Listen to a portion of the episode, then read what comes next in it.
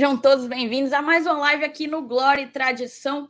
Hoje a gente está tendo uma live especial, tá? A gente acabou nem divulgando tanto, mas vamos receber nessa noite Leandro Zago, treinador do nosso Sub-20. A gente vai receber o Zago para falar um pouco das categorias de base do Fortaleza. É um assunto que desperta o interesse de muitos de vocês. Vocês têm muito interesse, né? No crescimento das nossas categorias de base, e eu acho bastante oportuno a gente ouvir um cara com a bagagem nessa área do Leandro para ver o que é que a gente pode esperar para um futuro próximo aí do Leãozinho, tá certo?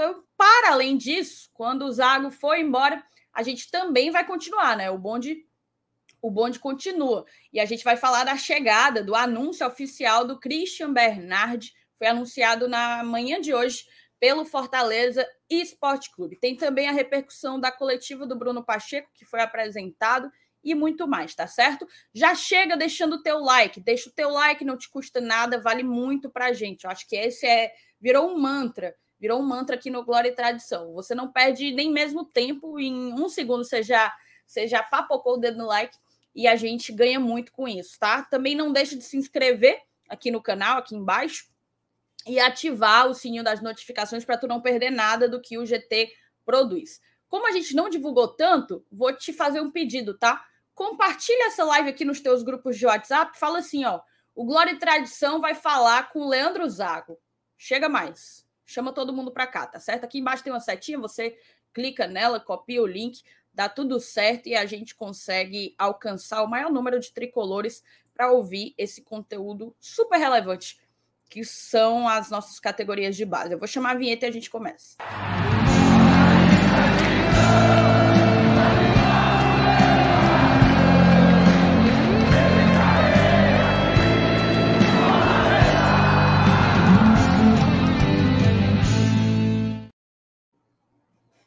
Boa noite, Márcio Renato. Seja bem-vindo, meu amigo. E aí, Thaís? Boa noite, né? Boa noite a todos que estão aqui na, na audiência do GT. Hoje uma live legal, né? Hoje a gente tem tanto aqui a, a presença do Zago, como a gente também vai falar bastante sobre Fortaleza, né? Hoje teve a apresentação do Bruno, do Bruno Pacheco, teve a, a concretização né, da transação aí do, do Christian Bernard ao tricolor do. Deu uma, deu uma sacolejada aí, Thais. Tu mudou o negócio aí de. Eu afastei. Vai a concretização né, da negociação do, do, do, Christian Bernardi. Fortaleza já, já pela manhã né, divulgou aí, botou um, uns armador de rede ali, uma resenha medonha. É, e é isso, né? O Fortaleza está se montando aí. Hoje os jogadores fizeram é, é, treino pela manhã, né? Então, assim, tem muita coisa para a gente falar. Mais especulações sobre saídas de jogadores, tem notícia aí do, do Fabrício Baiano. É, tem jogador novo, né, que está surpreendendo todo mundo, que está treinando lá no PC, cara, joga na Ucrânia, está treinando no PC, a turma quer saber quem é, né, quem é o Wesley, o que, esse homem está fazendo aí. Então a gente vai, oh meu Deus do céu, a gente vai falar a sua tradição hoje. Chegou, deixa o likezinho já, né? Deixa o like que já ajuda demais a todos nós. Perfeito, Marcenato. Cara, aproveitar e lembrar aqui, ó, a Vanessa chegou mandando parabéns para o FT. Hoje é aniversário do nosso queridíssimo Tiago Minhoca do Beco da Poeira, o homem da, do futebol sul-americano. E eu queria mandar, mandar. É o especialista, exatamente, perfeito. E eu queria mandar aqui felicitações, né? Um feliz aniversário para o FT, que ele seja muito feliz e siga colaborando aqui com o Glória e Tradição, tá certo? A Vanessa mandou boa noite dela, deixou o like, vai assistindo gravado. E um beijo para a Vanessa também. Deixar os parabéns para vou... deixar os parabéns para meu amigo FT, vou aproveitar aqui. Um beijo para o Felipe, muita saúde para você, meu amigo. Tudo de bom. Perfeito. Mas, Renato, faz o seguinte: vou mandar o link para o convidado, você vai lendo rapidinho aí. Na hora, claro. Claro, vamos lá. É... Alej Silva Gesso. Boa noite, bancada. Já deixei meu like antes mesmo de começar a live. Sempre que dá, acompanha as lives. Mas sempre estou vindo aqui para deixar o like. Valeu, Ale, tamo junto. O Paulo Cassiano, boa noite, GT. Esse Wesley Braga, que do nada apareceu treinando no PC. Gostei do nosso Christian, viu? Boa contratação. Paulo, eu vou deixar salvo aqui, daqui a pouco a gente fala do, do Wesley, tá? O Cláudio Humberto, chegando junto com vocês, galera da bancada, legal. Um abraço pro Cláudio, valeu. O Natanael também dando boa noite aqui, dizendo que já deixou o like. Faça como o Natanael, já deixou o like também. O nosso querido El, boa noite, minha mídia especializada no Lion, preferida. Valeu, moral, viu? Lucas Carvalho, parabéns, FT. Turma aí deixando os parabéns para o nosso Josa Novales do PC. O Ricardo, o Ricardo Batista. Um boa noite para essa bancada maravilhosa diretamente da Praia do Presídio. A Praia do Presídio é bom, viu, Thaís? Já foi lá, Thaís? Já fui, passei uns dois carnavais lá. É bom. Tenho saudosas lembranças. É bom, é bom, é bom demais. Ó, o Tiago Alexandre. Boa noite, bancada, e ao nosso visitante. Cheguei cedo hoje para me atualizar aqui no melhor canal alternativo do Leão. Um abraço para todos do GT. É, o Leandro, ele tá entrando aí, tá? Leandro, se estiver ok, dá um joinha aí para a gente que a gente. Pronto, tá ok. E aí, Thais? Eu vou fazer o seguinte, tá, Marcos Renato? Vou puxar aqui a viradinha de bloco para a gente começar nosso papo com o Leandro. As mensagens que estão salvas aí, a gente vai ler no decorrer da live e vou te convidar a mandar teu superchat, manda tua dúvida, a gente vai tentar atender o máximo de pessoas possíveis, tá certo? Simbora.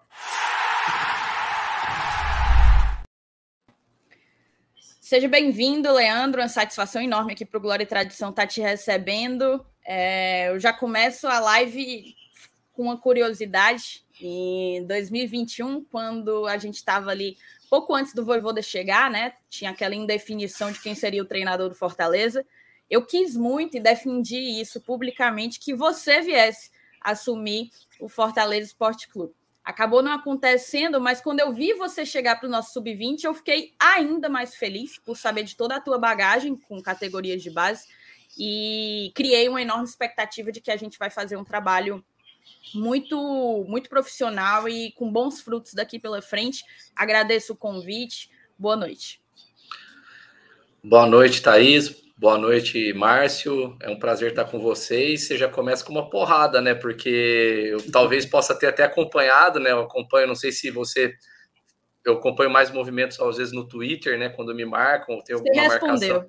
É, então, acho que, acho que foi isso, né? Então, que eu tô lembrado e óbvio que seria uma honra e que legal.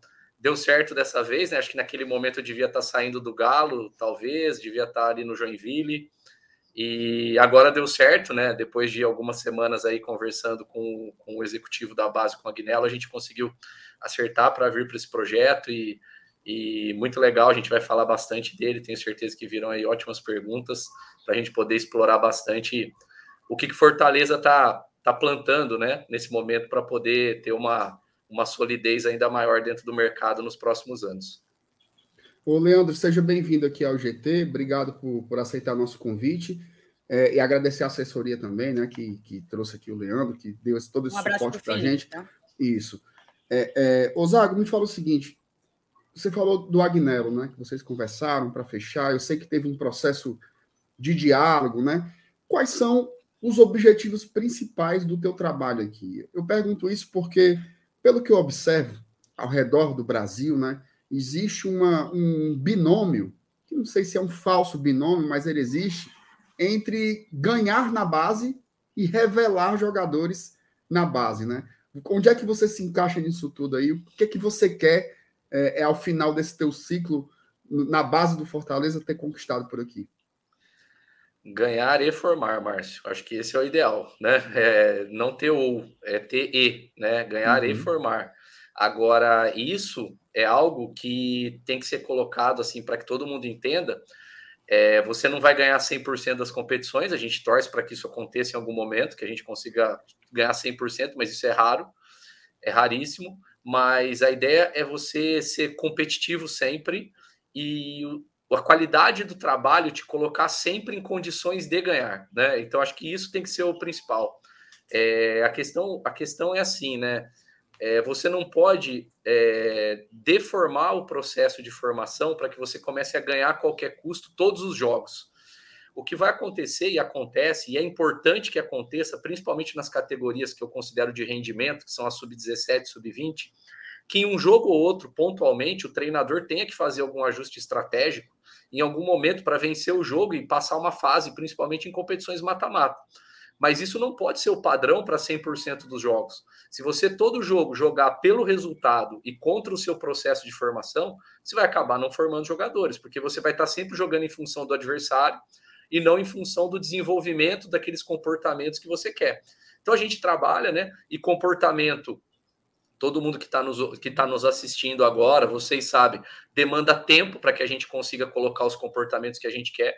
São comportamentos técnicos, táticos, físicos, mentais, que a gente busca implementar nos jogadores todos os dias. Tem tempo, eu estou com três semanas e meio de trabalho.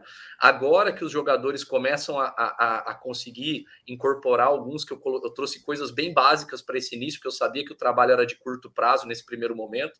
A gente vai iniciar de fato um processo mais longo na virada do ano, pós, pós férias, né? Depois da, da Copa São Paulo.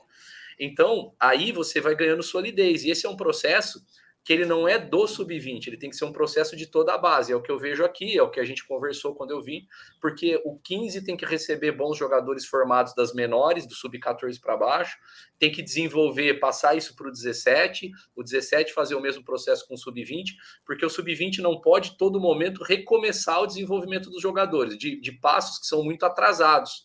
Né? Então o jogador já tem que chegar com alguns pré-requisitos estabelecidos.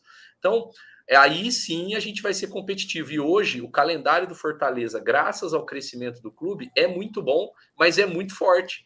Então você vai jogar um campeonato brasileiro contra bases que tem histórico já de investimento, histórico de captação, histórico de desenvolvimento. Né? Então são competições nacionais que vão colocar à prova todo esse trabalho. E é isso que que, que, a gente vai testar a qualidade do nosso trabalho nesse momento. Mas isso é, é tempo, né? A gente já está com um projeto aí com.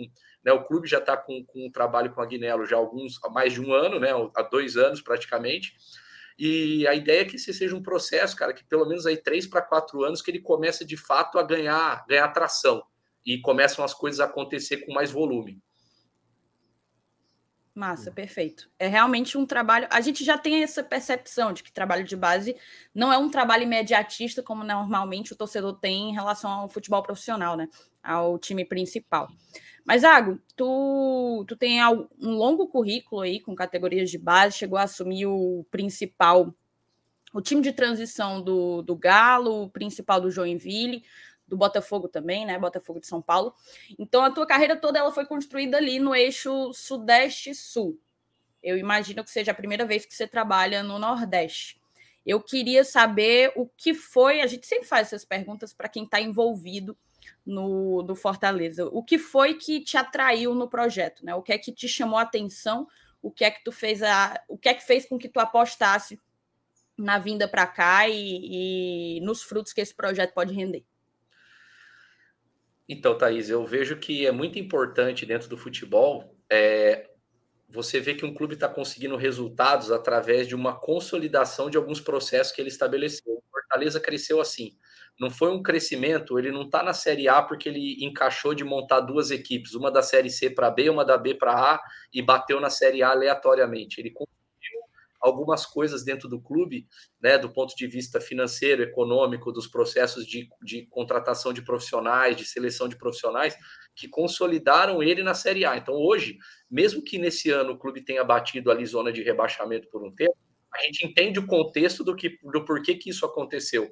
Se ele competir em condições iguais com aqueles clubes que têm investimento parecido, ele provavelmente não passaria nem perto de uma zona de rebaixamento, que foi o que aconteceu quando ele saiu de todas as outras competições. Isso mostra que é mais do que simplesmente um, um time que está sendo montado. Então, esse tipo de coisa que atrai a gente para um projeto de vir para cá. É a grandeza do clube, a história do clube. Um clube que tem ganho, ganhou competição nacional recentemente, fez uma baita Copa do Brasil em 2021, é, dois anos seguidos em Libertadores. Isso não é obra do acaso. Então, esse tipo de coisa, olha, a gente fala, pô, esse é um processo interessante que a gente que eu gostaria de participar, porque com certeza tem profissionais qualificados, tem respeito ao, ao tempo para que as pessoas consigam solidificar e, e crença em algumas ideias que podem é, fazer com que o trabalho seu se projete mais. Porque para a gente que trabalha como treinador, nosso trabalho é de muita exposição.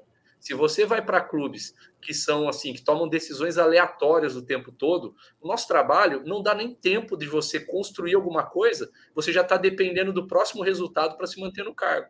E é o tipo de coisa que eu não quero para minha carreira, entendeu? Eu quero é, projetos. Então, assim, é, não dá para a gente garantir no futebol quanto tempo a gente vai ficar em cada clube, porque são muitas coisas que interferem nisso. Mas é, é importante que dentro do tempo que você faça, a entrega seja total. E para isso, é, a gente precisa confiar nesse processo, que todo mundo está remando para o mesmo lado, que confia naquilo que está sendo feito. E isso que me atraiu para vir para cá. Então, a história do clube, o tamanho do clube, a tradição, torcida, é, é, tudo que envolve né, a grandeza do clube, e mais perceber que tem coisa sólida que está sendo construída, que não é algo que pode a qualquer momento ruir e seu trabalho ser interrompido é, por qualquer motivo que, fu que fuja do seu controle, entendeu? Ô, Leandro, eu vou tentar é, é, mesclar algumas perguntas que estão surgindo dos torcedores aqui também, que estão acompanhando a gente aqui no, no chat, tá? Legal. O Diego, ele dá boa noite, ele diz assim, pergunta ao Zago qual a sua metodologia utilizada para a base, como ele aplicará isso ao Fortaleza e se ele pretende espelhar sua formação com a do time principal. E o Breno, ele, ele emenda aqui e ele diz o seguinte: pergunta para ele se já tem algum jogador que ele acha que já pode subir para o profissional. Você vê que o torcedor. Essa tá, pergunta ele... aí foi recorde de, de sugestões, viu? A gente perguntou é... para os nossos apoiadores, todo mundo querendo saber essa. O torcedor tem é. esse vexame, né? Tem esse, esse vexame para o cara subir, para o cara arrebentar lá em cima. Eu sei que você está aqui só há, há, um mês, né? Um pouco menos até de um mês, mas o que é que você já pode adiantar? E, e explica um pouco como é que funciona esse fluxo, né? Por exemplo, você está trabalhando, mas tem um time principal que tem algumas formas de jogar. Existe um diálogo entre as comissões técnicas? Como é que funciona isso? Explica para a gente. Então, vou começar pela segunda. Eu acho muito perigoso a gente fazer esse tipo de apontamento, porque a gente vai gerar expectativa, consequentemente frustração, consequentemente aqueles que não forem apontados vão podem não podem nos surpreender e aí a nossa avaliação vai parecer errada ou podem é, se desmotivar e perceber que não tem crença de que eles possam subir. Eu, particularmente neste momento, Márcio, eu trabalho com a perspectiva de colocar todos os jogadores no profissional. Eu tenho que acordar de manhã e pensar nisso. Todos os jogadores que vão para o campo de treino, que vão trabalhar, eu olho para eles com a mesma perspectiva. Se isso vai acontecer, vai depender de outras coisas, da história de treino que eles têm, da capacidade técnica que eles têm, da capacidade de entender informação, da capacidade de entender o processo do profissional. Mas eu não posso ter esse olhar já de cara até que eu tenha um ah, conhecimento muito mais profundo. Por exemplo, eu não fiz nenhum jogo oficial. Aí pode ser, eu vou balizar o que eu estou vendo pelo treino, mas pode ser que no jogo oficial, o aspecto emocional, para um que o treino não tem um desempenho tão bom, seja espetacular e ele tem um baita desempenho no jogo oficial, e aquele que está tendo um baita desempenho no treino não consiga sustentar no jogo oficial. E aí, a minha avaliação vai para onde? Então, uhum. eu penso que o conhecimento do jogador mais profundo é, é, ele vai vir com o tempo, quando você tiver a experiência com ele, de conviver com ele muito tempo, a ponto de ver ele em campeonatos de ponto corrido, em campeonatos de mata-mata, em jogos valendo, em jogos treino, quando ele estiver feito bons jogos, depois desse momento, como ele reage ao sucesso momentâneo, como ele reage ao fracasso momentâneo, né, se ele se abate, porque tudo isso vai interferir nesse processo. Claro que a torcida entende aí que já tem alguns nomes que talvez ela, ela divida. Eu não vou falar nenhum nome especificamente, vou preservar, prefiro assim. É, vejo que tem jogadores com potencial é, que precisam ainda ser desenvolvidos em alguns aspectos, justamente para encurtar a distância de performance. O, o, o futebol profissional realmente se a gente for pensando nas etapas de formação, ele não é uma linha. Então, assim, do 15 para o 17, eu tenho uma linha de crescimento para o jogador chegar. Do 17 para o 20, eu tenho uma linha de crescimento. A linha para o profissional, ela não é na mesma. Ela, ela é uma, uma linha muito mais agressiva, ela é muito mais seletiva do que ela foi nas últimas etapas que eles viveram. Então, demanda muita coisa. Né? É, mas assim, eu, eu espero que todos acompanhem a gente e torçam muito durante a Copa São Paulo e vejam durante a Copa São Paulo a performance, cada um tire suas conclusões de quem vai estar preparado, quem não vai estar. Eu tenho conversado muito isso com os jogadores, nós temos, nós temos vários, vários momentos de jogadores, isso acho que a torcida precisa entender bem. Você tem caras hoje no grupo nascidos em 2002 que jogam a última competição de base da vida deles, né? É a última competição, depois da Copa São Paulo, eles nunca mais vão ser jogadores de jogar uma competição de base. E você tem meninos 2005 que estavam no sub-17, que estão subindo agora, jogando a primeira competição sub-20 da vida deles. Então você tem aí um intervalo de três anos entre eles, com experiências totalmente diferentes, e que a gente não pode ter as mesmas expectativas sobre os dois. Um já está cascudo, já jogou competição sub-20, já está muito mais preparado para aquele ambiente, e o outro está chegando agora. Não dá nem para comparar potencial, porque pode ser que o 2005 tenha mais potencial que o 2002, mas não consiga apresentar nesse momento ainda, porque ele ainda não tem a experiência de jogo nessa categoria. Então, tem vários elementos que a gente tem que tomar cuidado quando a gente avalia, e por isso que eu evito colocar o nome. Em relação à metodologia, eu penso sempre o seguinte, assim, independente de base ou profissional, eu tenho uma linha de, de trabalho que ela é muito similar, lógico, com ajustes, sempre baseada em melhorar o jogador para melhorar a equipe. Eu penso sempre a partir do jogador. Então, é, eu trabalho muito com desenvolvimento individual do jogador técnico desenvolvimento tático para poder potencializar a equipe. E sempre buscando encaixar dos jogadores para a equipe, nunca daquilo que eu penso para os jogadores. Então, eu tento olhar para o elenco e falar quem são os 11 melhores jogadores que nós temos que formam uma equipe aqui. Porque não posso ser 11 melhores sendo oito atacantes e dois zagueiros e um goleiro, eu não vou conseguir montar uma equipe. Quem são os nossos 11 melhores? A partir dessa detecção, eu busco encaixar qual o melhor esquema tático, qual a melhor forma de pressionar o adversário, qual a melhor forma de atacar o adversário, qual a melhor forma de sair de trás adaptando as características desses jogadores. E aí, dentro da ideia de jogo do profissional, claro, a ideia de jogo do profissional hoje é muito adaptada à cultura do clube. Eu preciso respeitar a cultura e o profissional, as duas coisas, e tentar me adaptar para poder fazer algo mais parecido possível com isso. Então a ideia é justamente que a gente faça um jogo agressivo, de pressão na bola, de, de, de, velocidade nas transições, tanto na hora da perda da bola, como para atacar o gol adversário na recuperação da bola. Então a gente vai buscar gerar esses comportamentos. Como eu disse no início, demanda tempo. Acredito que a gente evoluiu nisso nessas semanas, mas ainda eu, eu sei que tem ainda aí um, um lastro muito grande para a gente crescer nisso depois aí de desenvolvimento desses jogadores mais para frente, aqueles que vão dar sequência no processo, os 2003 para baixo, porque os 2002 jogam a competição e vão ter que fazer a transição ou dentro do clube ou fora do clube. Perfeito.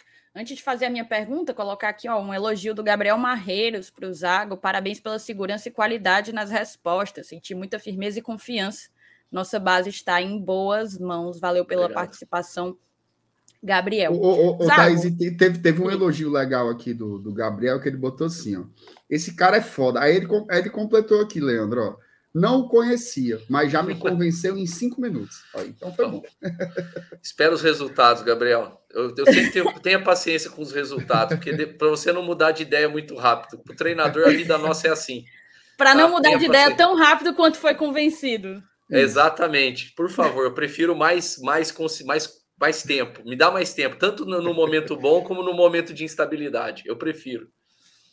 Perfeito. Então, Zago, continuando aqui o nosso papo, é, você bem sabe, o Fortaleza ele passou por um longo período é, na Série C recentemente, né? A gente passou ali por oito anos na terceira divisão nacional e isso acabou prejudicando muito o crescimento da nossa categoria de base, pouco dinheiro se tinha para o elenco principal, avalie para investir em base, né, em formação de jogadores. A gente está desde 2018, portanto, correndo atrás desse prejuízo. A minha pergunta é em termos de estrutura. Tu teve uma vivência em clubes do, do Sudeste, do Sul. Como é que tu avalia as condições de estrutura da base do Fortaleza? E o que é que, que tu acha que ainda dá para buscar? Sempre dá para melhorar, né? O que é que tu acha que ainda dá para buscar em termos de estrutura? Olha, é, Thaís, eu penso o seguinte: é, a base talvez ela tenha sido uma opção para os clubes investir ou não até uns três ou quatro ou cinco anos atrás. Mas já da metade da década passada para cá, ela não era mais opção ela já se tornou obrigatória. Pode ver que os grandes projetos de futebol hoje no Brasil são as bases mais fortes, as bases que chegam mais e que ganham mais competição. Você pega hoje as, as equipes que disputam as grandes competições, Flamengo e Palmeiras, no profissional e na base. Esse ano o Palmeiras teve mais sucesso do que o Flamengo nas competições nacionais na base. sub-20, sub-17, sub-15. É, ano passado foi mais equilibrado, o Flamengo ganhou um pouquinho mais. Teve, tiveram anos em que o Flamengo foi bem melhor. O que acontece é, é o seguinte: a base não é mais uma opção. Quem não investir não vai conseguir se consolidar por causa do tanto do retorno técnico como do retorno financeiro. Eu vi uma entrevista recente do João Paulo, que é o diretor da base do Palmeiras, um trecho, e ele estava falando que a gestão dele arrecadou 900 milhões em vendas na base e gastou 200 no tempo que ele está lá. Ou seja, ele tem um superávit de 700 milhões na gestão dele de quase oito anos. Né? É, olha só, o clube, um dos, o segundo clube que mais arrecada hoje ainda teve um superávit desse tamanho só com categoria de base. Imagina quanto isso pode ser importante para todas as outras equipes que precisam melhorar suas arrecadações, né? E aí, baseado nisso que você falou, eu vejo que assim, hoje, hoje o Fortaleza oferece uma estrutura boa para a categoria de base, boa, tá? De verdade. É, pensando aqui em clubes, comparando com os clubes que eu conheço de Sul-Sudeste, à frente de vários clubes de Sul-Sudeste. Claro que é difícil comparar quando você vai com, por exemplo, em São Paulo, Palmeiras, Corinthians e São Paulo são categorias que têm estruturas muito muito grandes para a categoria de base, mas tirando essas três equipes e talvez o Red Bull, eu não sei quantas em São Paulo, que são as categorias que eu mais conheço, só para o torcedor ter um parâmetro, estou falando isso, né? Porque são estruturas que eu conheço mais. O Fortaleza em estrutura física tem um, tem um espaço de CT muito legal, a gente vê que o, que o, que o nosso diretor, o Irlando, tem uma, fala muito sobre a ampliação e investimento dentro do CT. Isso, claro, passa pela venda de atletas futuramente, que precisam acontecer para que o negócio gire, usar uma parte disso para o investimento de novos campos, melhorar os campos que estão lá, conseguir mantê-los em, em bom nível, eles estão em bom nível, melhorar eles até a qualidade, melhorar as estruturas, é, corpo técnico. Então, tudo isso agora, Thaís, passa por fazer o sistema girar é começar a colocar esses atletas na equipe principal, é começar a, a, a daqui a pouco ter, ter negociações para o clube conseguir sustentar e conseguir melhorar e melhorando essa perspectiva que vai dando solidez. Você pega, por exemplo, é, um ano como esse ano que jogou, jogou várias competições, é, a base, talvez nesse momento, se ela está num momento já mais solidificada, ela poderia oferecer dois ou três jogadores de alto desempenho que pudessem sustentar melhor a equipe em, em várias competições. Então, ela tem que ter esse papel. E acho que é o papel que o Fortaleza está buscando, é uma visão do clube hoje. E é muito legal, porque eu vejo que eu estou entrando aí num momento de meio desse processo. Ainda não é o momento de que está frutificando ainda o melhor possível, já tem coisas acontecendo, mas eu vejo que é algo que vai frutificar ainda daqui a um tempo. E, mas o processo já está em andamento, como você falou. Estar nas divisões inferiores é um preço muito alto nesse sentido do investimento, né? O tempo que Fortaleza ficou e é uma questão de visão do clube, uma coisa alimenta a outra, e nesse momento eu tenho certeza que o caminho está. A, a, coisa está no trilho e está acelerando assim para um, um, um, um lugar bom. E me parece que as coisas estão caminhando muito bem pelo que eu tenho visto aqui nesse mês. Ô, Leandro, eu vou te fazer duas, duas em uma, tá?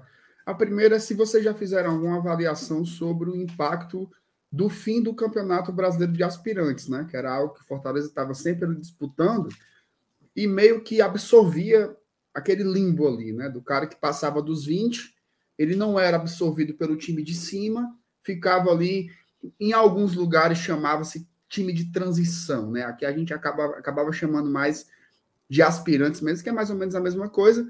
E a uhum. segunda questão é com relação até uma pergunta que o, o Daniel fez por aqui, que é com relação a qual é a sua visão sobre o, o, o ciclo completo da formação do jogador, né? Se aquele cara que entra no Fortaleza lá no Fraldinha, ou essa modalidade que o Fortaleza tem feito muito, que é buscar uma prospecção na base, né? O cara já pega por scout e contrata jogadores de diversos lugares do Brasil, de 15, 16 anos.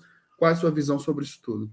Legal. É, só para falar, no Atlético Mineiro era time de transição, que a gente chamava, eu trabalhei nesse time, né? Era, a gente chamava como time de transição. É, eu vejo assim, eu, eu, a CBF ela precisava investir mais em algumas coisas dentro do futebol, formação de melhorar os processos de formação de treinadores, e uma das coisas também era alimentar essas competições como a Sub-23. Ela tem boas camisas, era uma competição que poderia ser mais rentável, né? ela poderia ser autossustentável, na verdade, mas é importante porque ela emprega muita gente, ela emprega comissões técnicas, ela emprega jogadores que estão buscando seu espaço, e nós temos casos de atletas que acabam demorando um pouco mais para amadurecer, e, e, e, aí acabam tendo a competição sub-23 como um processo importante para a formação deles. Então, eu vejo, eu vejo como problema esse, o fim da, da competição sub-23. Isso é uma opinião minha, tá, Márcio? Eu não conversei ainda, claro. porque o, o, pessoal do profissional ele, se, eles se apresentaram há poucos dias, né?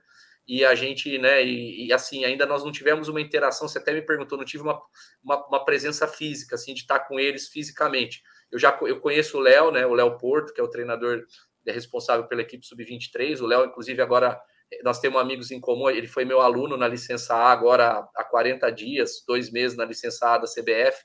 Eu fui dar uma aula em Águas de Lindóia, o Léo era um dos alunos. A gente conversou bastante, nem sabia ainda da, dessa possibilidade que a gente ia trabalhar tão próximo. Então, assim, nem conversei com ele, estou falando de uma opinião minha uhum. sobre esse investimento que deveria ser feito. em relação à sua segunda pergunta, né? Em relação à sua segunda pergunta, eu penso o seguinte: eu acho que tem que haver um equilíbrio entre você tem que ser muito forte na captação das categorias menores, porque há uma relação grande em todos os clubes que eu trabalhei do menino que passa mais tempo na base com chegar até a equipe principal.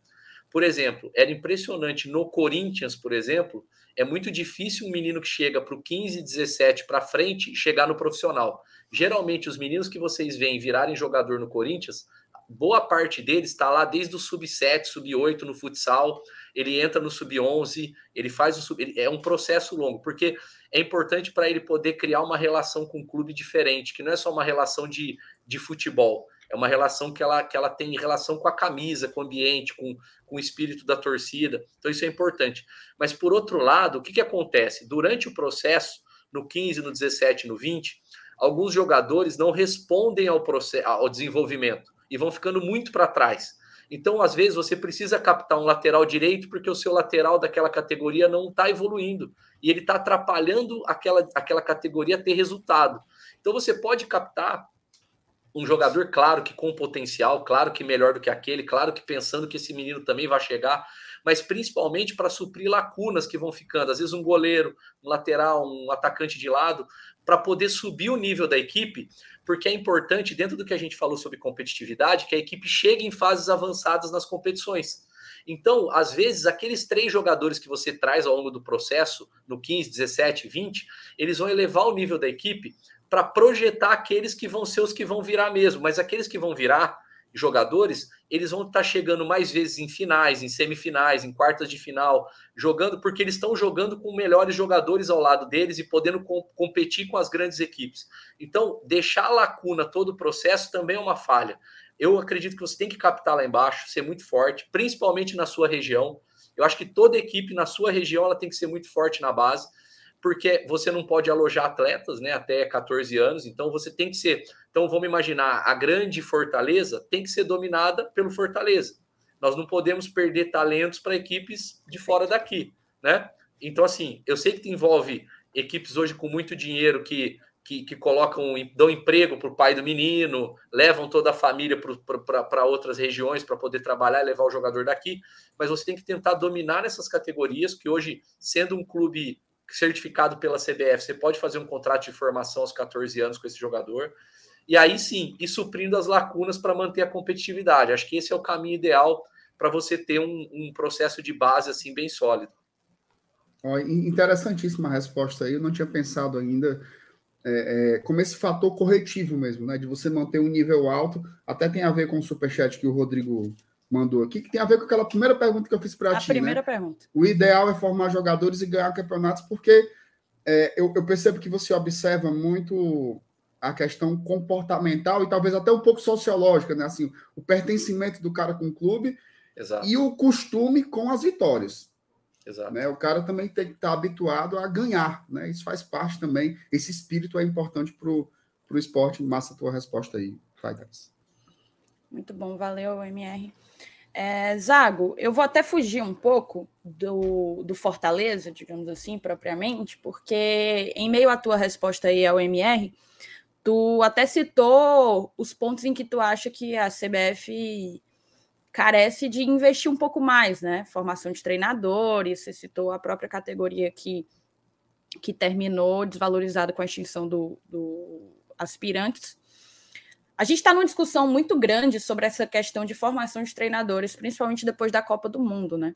O Brasil, ele mais uma vez acabou eliminado por uma seleção europeia E há uma enorme resistência, aparentemente, aqui, de buscar conceitos, buscar uma galera com uma bagagem internacional, uma bagagem estrangeira.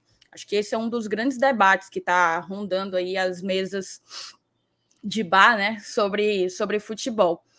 E eu queria ouvir de ti como é que tu avalia tudo isso, essa questão de formação de treinadores, é, por que, que hoje em dia a gente vê treinadores argentinos, por exemplo, que são aqui, né, que vêm de uma escola semelhante à nossa, escola sul-americana, se destacando muito mais em grandes ligas do que os nossos? O que é que está faltando para a gente conseguir buscar uma, uma equiparação, né? O próprio Scaloni foi campeão do mundo, ele é um cara que assumiu pela primeira vez como técnico principal a seleção argentina saiu de um auxiliar para treinar a seleção argentina.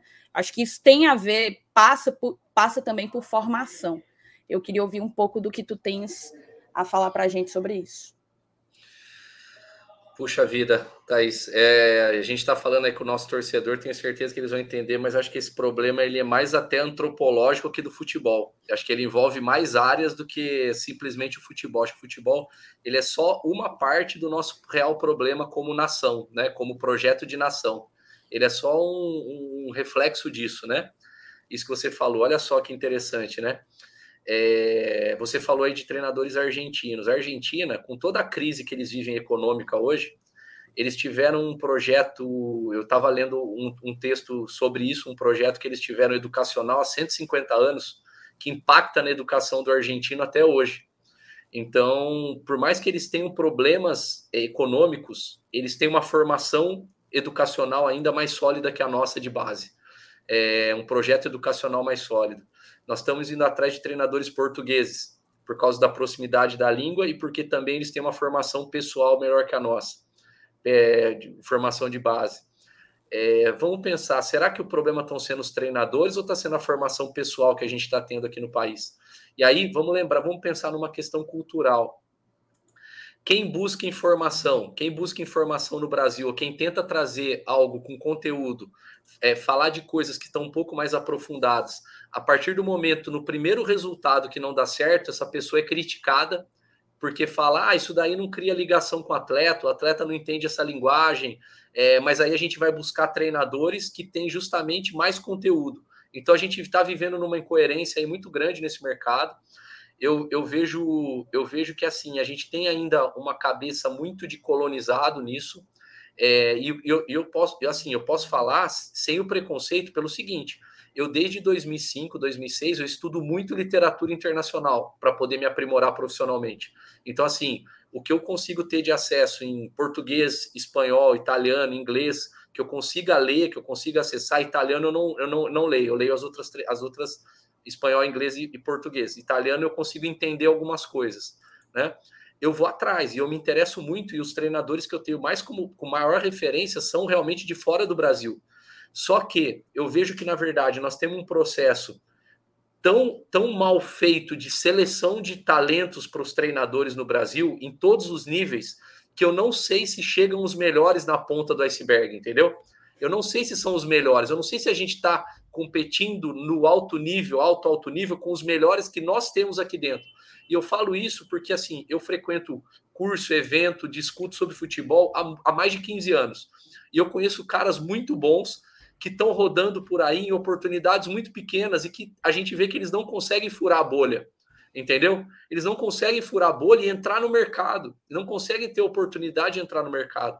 Então, eu acho que, na verdade, a gente deveria pensar muito sobre a, a seleção de talentos em todos os níveis do nosso futebol.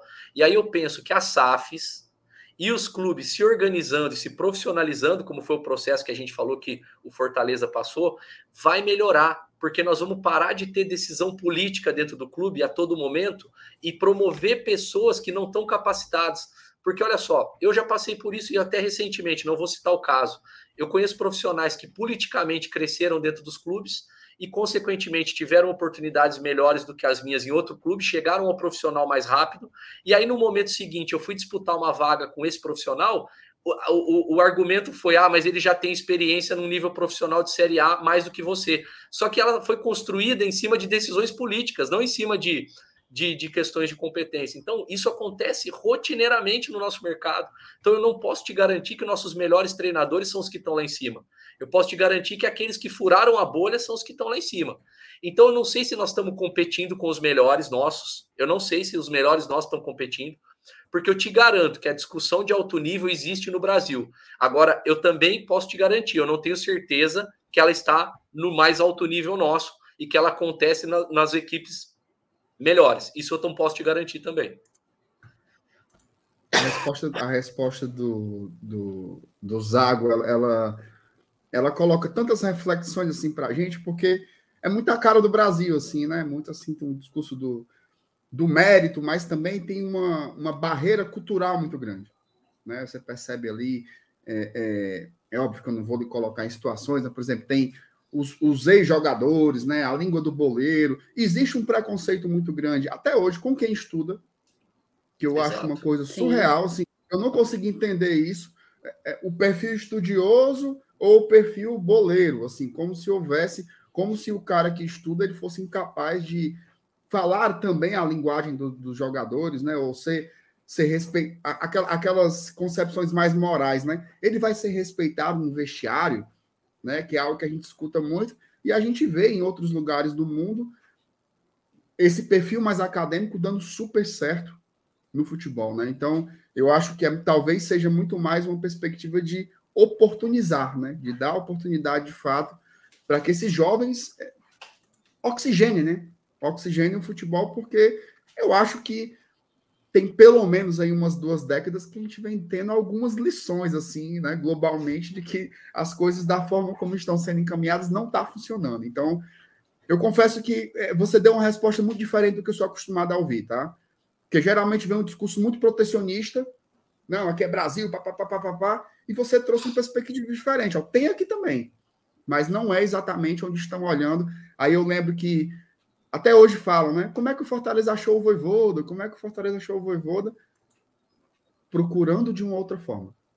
Não foi Exato. E ele, ele não foi na, na, na, básica, foi atrás mais de conhecimento, de conteúdo, do que de um nome. E Isso. aqui, muitas vezes, você é preterido porque a decisão é para dar uma satisfação para a torcida. Para o torcedor, sim. Não, não para poder escolher alguém que vá desenvolver o trabalho. E isso isso faz o nosso futebol andar dois, sempre dois passos para trás. São três para frente, dois para trás. Mais um para frente, dois para trás. Né? Então, assim, isso, cara, e, e, olha só, né, Márcio, dentro, completando isso que você falou. Eu tenho 22 anos que eu trabalho com futebol, 22 anos. Desde os 19 eu trabalho com futebol, estava no segundo ano de faculdade. E eu fiquei, entre graduação e pós, eu fiquei seis ou sete, sete anos no, no mundo acadêmico, particularmente. Então, assim, eu sou muito mais do campo eu tenho, eu tenho quase três vezes, eu tenho mais de três vezes o tempo de campo que eu tenho de, de mundo de acadêmico, de sala de aula, basicamente. É claro que depois, curso, evento, palestra, eu sou. Eu trabalho, eu dou aula, eu sou instrutor da, do curso da CBF, eu, eu também sou free, professor freelancer de curso de pós-graduação da Estácio de Sá para algumas matérias, então eu dou aula em algumas matérias sobre metodologia de treino, tática, é, então, assim, eu participo desse ambiente, mas eu sou muito mais do campo, mas nem comparo o número de horas. Mas a questão é o rótulo. E, e dentro do estudo, é um erro muito grande também achar que quem estuda futebol estuda tática. Esse é um erro muito grande. Quem estuda futebol, além de tática, além de treino, por exemplo, eu fui por um caminho de estudar oratória, de estudar comunicação, neurolinguística, para justamente melhorar minha comunicação com o atleta. Então, essa linguagem que a gente está usando aqui hoje, ela não é a mesma linguagem que eu uso com o meu atleta. Amanhã de manhã no treino, no próximo treino que a gente vai ter amanhã, a minha linguagem ela é outra. A resposta ela é curta e direta e muito simples. A informação é dada de maneira assim muito muito assertiva, ela tem que ser assim. E ela é dada na linguagem que o atleta entende, de uma maneira muito simples, que é aquilo que faz parte do universo dele né? Assim como nós estamos com uma linguagem aqui, assim como se eu tivesse num evento para treinadores, eu estaria usando outra linguagem. Então, esse papo, na verdade, eu penso que a pessoa que rotula é falta de inteligência da pessoa que rotula. Porque ela, uhum. como ela usa a mesma linguagem sempre, porque ela não é capaz de mudar, ela acha que todo mundo usa a mesma linguagem em todos os ambientes, o que não é um fato. Nós somos uma persona diferente em cada lugar. Então a gente tem que se colocar de maneira diferente nos lugares que a gente está para a gente poder se fazer entender em cada lugar que a gente está. Perfeito. Papo gigante, viu, Thaís? Papo gigante, é de gigante. qualidade. Agora sim, ó, ó, Zago, você no começo falou assim: olha, assistam a copinha para tirar suas próprias conclusões e tal. Cara, você vai ver. O torcedor do Fortaleza é louco pela copinha. Assim, a turma vê, a gente faz aqui às vezes pré-jogo, pós-jogo, faz até react do jogo. A gente não tem os direitos de transmissão ainda, né? Cara, é uma galera que se interessa para ver os jogadores. Esse daí vai ser craque. Eita, que esse cabo aqui é o camisa 10 que eu quero no Leão tal. Então, é, fala um pouco para o torcedor especificamente sobre a Copa São Paulo de Futebol Júnior, uma competição, a gente está falando de tradição, né? Uma competição tradicionalíssima que já revelou jogadores imensos para o futebol. Então, fala um pouco como é que está essa preparação e como é que está o seu espírito também para entrar nesse campeonato tão clássico, né, no nosso futebol. Eu vou fazer um adendo aqui, Zago, a pergunta do Márcio Renato, já que é sobre, sobre copinha. É, existe algum objetivo específico? Por exemplo, o Fortaleza tinha o objetivo de passar de fase na Libertadores. Existe algum objetivo específico para a copinha? Olha, essa pergunta aí eu preferia não falar. A gente tem, mas eu preferia guardar. Eu vou, vou, tentar ser, porque a gente pode, como eu disse, a gente pode depois gerar uma frustração ou, ou baixar, ou parecer que a gente tá, não está pensando no que, no que deveria. Primeiro, Márcio, estou muito motivado. A minha ideia de vir para cá, a, a proximidade com a Copa São Paulo, com certeza me aproximou daqui, de poder disputar a competição mais uma vez. Eu estava fazendo alguns cálculos, eu estou indo para minha sexta Copa São Paulo, né? Então, assim, é uma competição que eu conheço relativamente bem, além, além de assistir sempre, né? Mesmo ano passado eu estava em pré-temporada para o Paulistão com o Botafogo e eu estava assistindo Copinha em janeiro à noite, né? Eu parava em casa e eu estava vendo Copinha, né? Não é uma, é uma competição que a gente gosta bastante. Ela é, para, para a gente que é, que é do mercado sub-20, ela não é uma competição de revelação, porque geralmente a gente já conhece o atleta há 3, 4, 5 anos de acompanhá-lo nas categorias.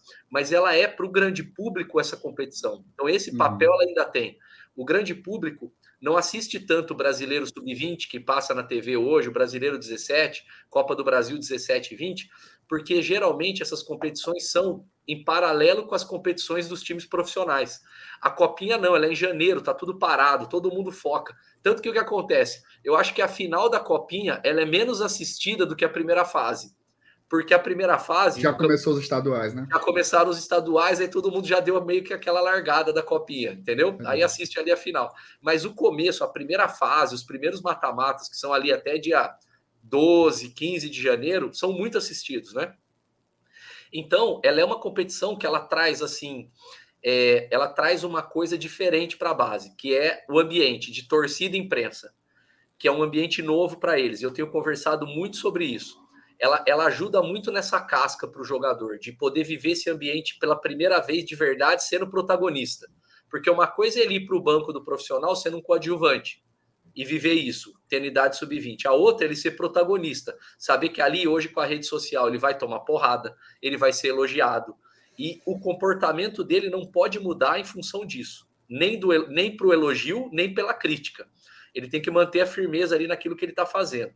Então, assim, esse contexto que a copinha gera, né, de esse ambiente, ele tem que ser bem aproveitado também pensando na formação.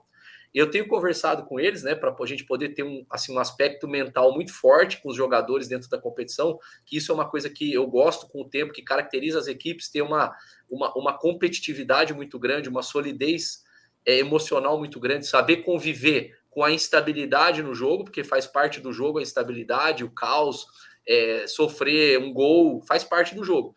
E saber conviver com o momento de sucesso dentro do jogo. Que você está na frente do placar, que você tem possibilidade de dominar o seu adversário.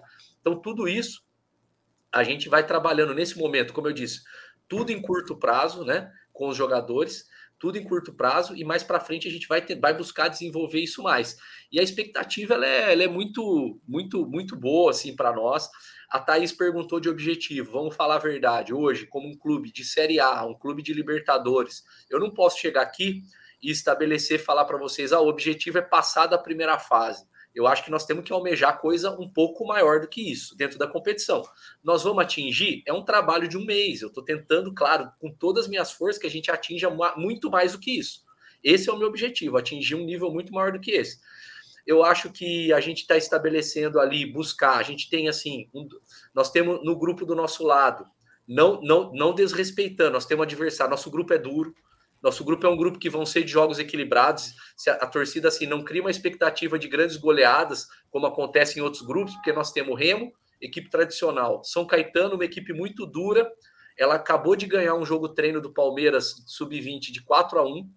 É, eu não sei o que aconteceu, vou até me informar com o treinador do Palmeiras, vou mandar mensagem para ele para ver o que aconteceu nesse jogo, se ele usou time A, time B, porque é até um resultado surpreendente. E nós temos a equipe da casa, que é o Juventus, que é um jogo que ele tem a sua particularidade. Eu sempre joguei a copinha como visitante no grupo que eu tô. Então sempre faço esse terceiro jogo contra o time da casa. É muito difícil. O ambiente do estádio todo favorável, os jogadores nossos não estão acostumados a jogar contra 3, 4 mil pessoas que vão estar lá. Então a gente quer buscar como meta é, a gente vai ter o Juventude no segundo mata-mata e provavelmente um Vasco numa oitava de final. Ou seja, são só jogos duros, da estreia até as oitavas, que é o sexto jogo. A gente vai trabalhar muito para andar nessa competição o máximo possível e chegar nesse duelo contra o Vasco, e aí sim eu acho que tem que ser o nosso grande jogo. É o que eu tenho falado com eles, né? Nós temos que chegar ali. Agora, não adianta eu pensar lá se eu não estiver pensando jogo a jogo. Então, assim, são algumas etapas que a gente projeta, que a gente tem que olhar para a competição, sim, para ter planejamento, para poder é, é, é, ter expectativa de saber, de pegar informação sobre os adversários, a gente já faz isso, mas a gente vai pensar muito no jogo a jogo.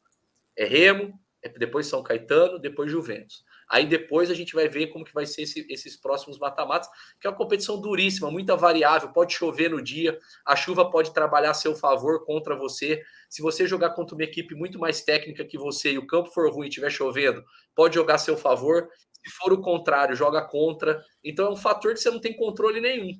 Então a gente tem, tem planejado tudo isso, tem pensado em tudo isso para poder é, é, é, prospectar aí a ideia nossa de competição. Perfeito. É, a gente já está com o nosso tempo quase estourando. E eu queria encerrar te perguntando. A gente já fez, na verdade, uma pergunta semelhante, né? Que seria questão de esquema de jogo, de espelhamento, de elenco profissional, de estilo de jogo profissional para base, etc. Mas eu queria ouvir o Leandro Zago, não necessariamente o novo técnico do Sub-20 do Fortaleza.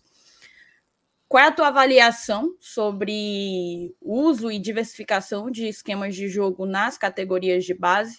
De que maneira tu pode conseguir contribuir para o jogador chegar ao profissional com propriedade daquilo que da versatilidade que hoje o futebol pede, sabe? Eu acho que às vezes o, o não parece ser tão fácil para o torcedor que o jogador compreenda mudanças de esquema durante o jogo, por exemplo. Eu quero saber o que é que para o Leandro Zago, o que é que tu entende sobre esquemas táticos, qual é o esquema que tu mais gosta de, de jogar, de trabalhar, e que tu termine dando aí um recado para o torcedor do Leão que vai acompanhar a copinha. É, o Thaís, eu para mim o esquema tático que é, mais me agrada é como eu disse lá no início, é aquele que eu consigo encaixar os melhores 11 jogadores o tempo todo. Eu sempre parto de ter os melhores 11 em campo, porque eu penso que você tem que ter uma filosofia, uma ideia de jogo. E a partir dela você vai variar muitas coisas dentro dela. Uma delas é o esquema tático. Se tem uma coisa que o jogador não pode ser é, é, ter, ter, ter a cabeça fechada, é para jogar em um esquema tático ou em uma posição, porque o futebol mudou. Hoje o jogador ele tem função, não tem posição, então é diferente ter função e posição. É uma discussão que a gente pode deixar até para uma outra live, em algum outro momento, que ela é uma discussão bem, bem profunda, né? É, e assim, eu já trabalhei com vários. O último trabalho meu no Botafogo acabou que com a questão financeira e de elenco e de time, a gente conseguiu montar um elenco que se enquadrou melhor com linha de cinco atrás. E aí a gente montou. É, é minha preferência? De fato, não é, mas eu sei fazer, entendeu? E a gente conseguiu uma boa campanha no Paulistão, a melhor do, do clube aí nos últimos oito anos, trabalhando assim. Porque a gente conseguiu ter um perfil de lateral que não era lateral, era ala. É, zagueiros, a gente tinha bons zagueiros para gente para jogar, e a gente tinha mais do que dois. Então, para poder pôr os melhores, eu encaixei e conseguiu dar uma liga da gente ser competitivo assim. É, o trabalho no Joinville era em cima de 4-4-2 e 4-1-4-1, por exemplo. Aí já era um jogo em cima de pressão alta e um jogo de sufocar o adversário no campo dele. Então, por quê? Porque o perfil do elenco era assim, porque são dois lugares em profissional que eu não consegui montar o elenco. Eu montei 20, 30% do elenco, mas 60, 70, 80% já estava lá. É, aqui, pensando em formação, eu tento mostrar para eles o seguinte: o que, que, eu quero? Que eles entendam como jogar futebol. Isso é o mais importante. Eles têm que saber jogar futebol. O que, que é jogar futebol? Futebol eu vou jogar. Ou eu tenho a bola, ou eu não tenho a bola. Quando eu não tenho a bola, eu preciso recuperar a bola do meu adversário. Se eu não recupero, eu não posso deixar ele entrar no meu chegar próximo do meu gol. É isso, basicamente é isso. Se ele chegar perto, ele não pode finalizar bem. Eu tenho que, eu tenho que cumprir isso. Quando eu tenho a bola, ou eu vou com ela para perto do gol adversário, ou eu busco finalizar a jogada. Basicamente é o que eu faço quando eu tenho a bola. Eu ando com ela no campo ou finalizo a jogada. O que, que eu quero? O que, que é saber jogar o jogo? É saber justamente o momento de cumprir cada uma dessas etapas. Eu vou conseguir progredir? Não, agora não. Então eu jogo de lado para progredir no próximo passe. É, ah, não vou o adversário está muito próximo. Eu preciso fazer um passe para trás para ele adiantar, abrir as linhas e eu jogar no espaço que vai ser criado. Então, isso para mim é jogar o jogo, porque o esquema tático, a forma como eu vou dispor os jogadores em campo, ela tanto faz. Tanto faz a estrutura. Porque se o jogador souber entender como fazer tudo isso, não importa se é saída em três, saída em quatro, com linha de quatro, dois volantes, um volante se eu jogo com dois meias, um meia, se eu jogo com três atacantes ou dois atacantes, não importa. Porque o que vai fazer diferença é justamente isso. Ele saber a hora de atacar o espaço, a hora de receber a bola no pé. A hora de passar para o colega no espaço, a hora de passar para o colega no pé a bola. Em que pé que ele passa, como tem que estar com o corpo posicionado para receber a bola, para conduzir. É, como que eu faço uma primeira bola boa? Quando o adversário joga em bola longa, como que eu defendo? Eu preciso estar próximo para poder ganhar a segunda bola. Quando o adversário sai curto, como que eu pressiono alto? Isso independe de esquema tático. Então essas ideias elas demandam um tempo para a gente conseguir adaptar. O que, que eu busquei nesse primeiro momento? Busquei nesse primeiro momento ser bem simples, bem direto, com duas, três ideias básicas para cada fase do jogo, para defender e para atacar, que são ideias já que são pré-requisitos para um início do processo ano que vem seria, entendeu? Mas que elas já vão servir para frente. Eu não, tô, não vou usar agora e jogar fora em janeiro. Eu vou usar e já vai ser um start para o ano que vem. Quem continua, né? Como eu falei, os 2003 já vão ter recebido uma bagagem disso, né? Dessas, dessas questões que eu falei para você. E só que eu tenho que simplificar. Por quê? Porque o tempo que eles demoram para assimilar isso nesse momento não é suficiente para ter rendimento na competição se eu tornar muita informação agora. Então eu simplifiquei em duas, três informações bem rápidas que vão ter muita ligação com o tipo de competição. Lembrando, como a gente falou, a Copa São Paulo é uma competição charmosa, legal, mas ela é cruel. Ela é, ela é, eliminatória. Então, assim, você joga decisão a partir do primeiro dia. Então, você não pode jogar como se fosse uma competição de ponto corrido. Né? Você tem que pensar nela como uma competição de disputa, de, de, de, de pontuar, de não sofrer gol de ser decisivo, e é nisso que a gente está buscando amarrar nesse momento. Então, como ideia, eu penso sobre tudo isso. Eu quero sempre, eu quero sempre é, é, enriquecer o jogo do, do, do, atleta que eu trabalho. E aí, a partir disso, a gente brinca com os esquemas táticos, aqueles que se encaixarem melhor dentro do que é possível. Claro que isso eu estou falando de um mundo utópico, né? Um mundo de utopia em que a gente tenha muito tempo, que a gente possa trabalhar bastante tempo, tem um processo longo, mas aí o ideal seria chegar nisso quando a gente tivesse ali seis meses, oito meses, um ano de trabalho. Muito bem, ó, assim, a gente fica vê pelas reações aí no chat, né? A turma gostou muito. Eu, a exemplo da Thaís também, eu lembro de ter escutado você pela primeira vez lá em 2019, no, no Future. Sim. Participou algumas sim, vezes lá do pessoal. Tem algumas, é, tem algumas fica, lá, Márcio.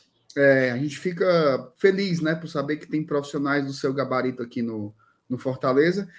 Eu acho tá? Tem uma boa. Geralmente eu tenho uma intuiçãozinha legal que você combina muito com esse clube, tá? Eu acho que são poucos os lugares, e aí eu falo, esqueça aqui o escudo, tá? São poucos lugares no Brasil que talvez possam entregar essas condições.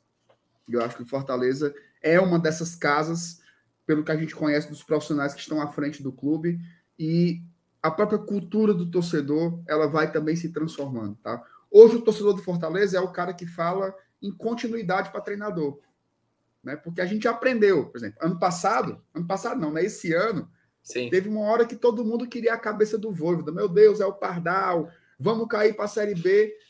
Hoje o torcedor, ele, ele eleva também um pouco o nível de consciência. Ele fala, olha, a avaliação do trabalho é no final. Deixa terminar. Então, que você tenha esse tempo que você precisa para desempenhar o seu trabalho, porque conhecimento eu acho que está muito óbvio que você tem. Então, lhe desejo muita sorte, porque como é um jogo, né? A sorte também é importante para se jogar. Então, muito sucesso para ti aqui, Zag. E, ó, volte sempre, tá? Inclusive para falar sobre outras coisas que não seja só categoria de base, o que você quiser, a gente está à disposição aqui. A casa é sua, viu? Valeu por ter chegado junto aqui da gente hoje. Só reforçando alguns pontos do Mário Senato, se a minha admiração ela já existia por ti, Zago, hoje ela triplica, assim, por entender que a gente tá.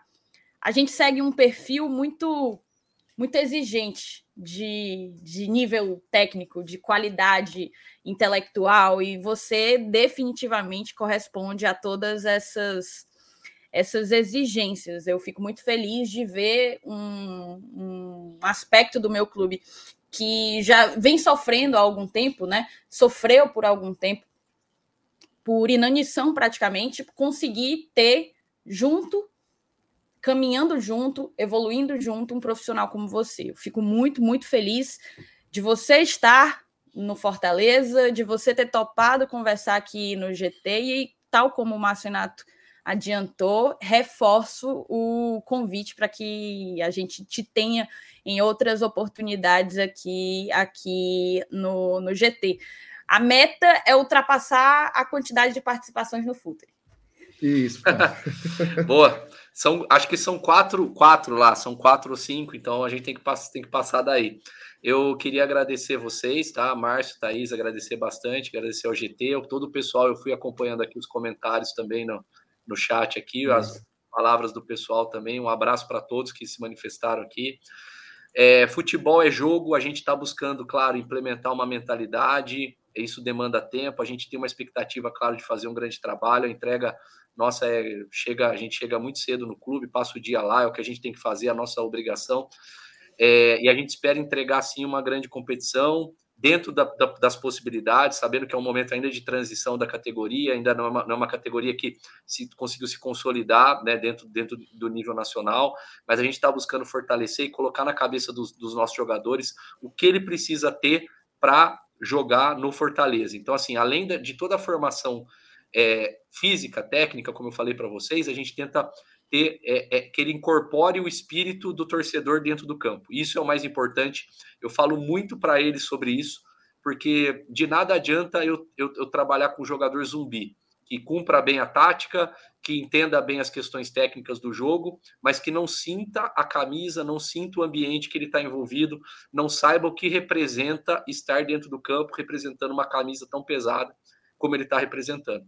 Então, assim, isso a gente tem que incorporar, é uma cobrança minha permanente com eles, e eu já falei que quem tiver dentro, os 11 que tiverem todo o tempo dentro do campo, né, independente de quem forem os 11 que tiverem lá em São Paulo dentro do campo, tem que representar a camisa, não importa que como esteja o resultado do jogo, é, a gente não pode parar de correr, a gente não pode parar de lutar, a gente não pode parar de entender todo momento o que, que a gente precisa para poder é, fazer uma grande competição.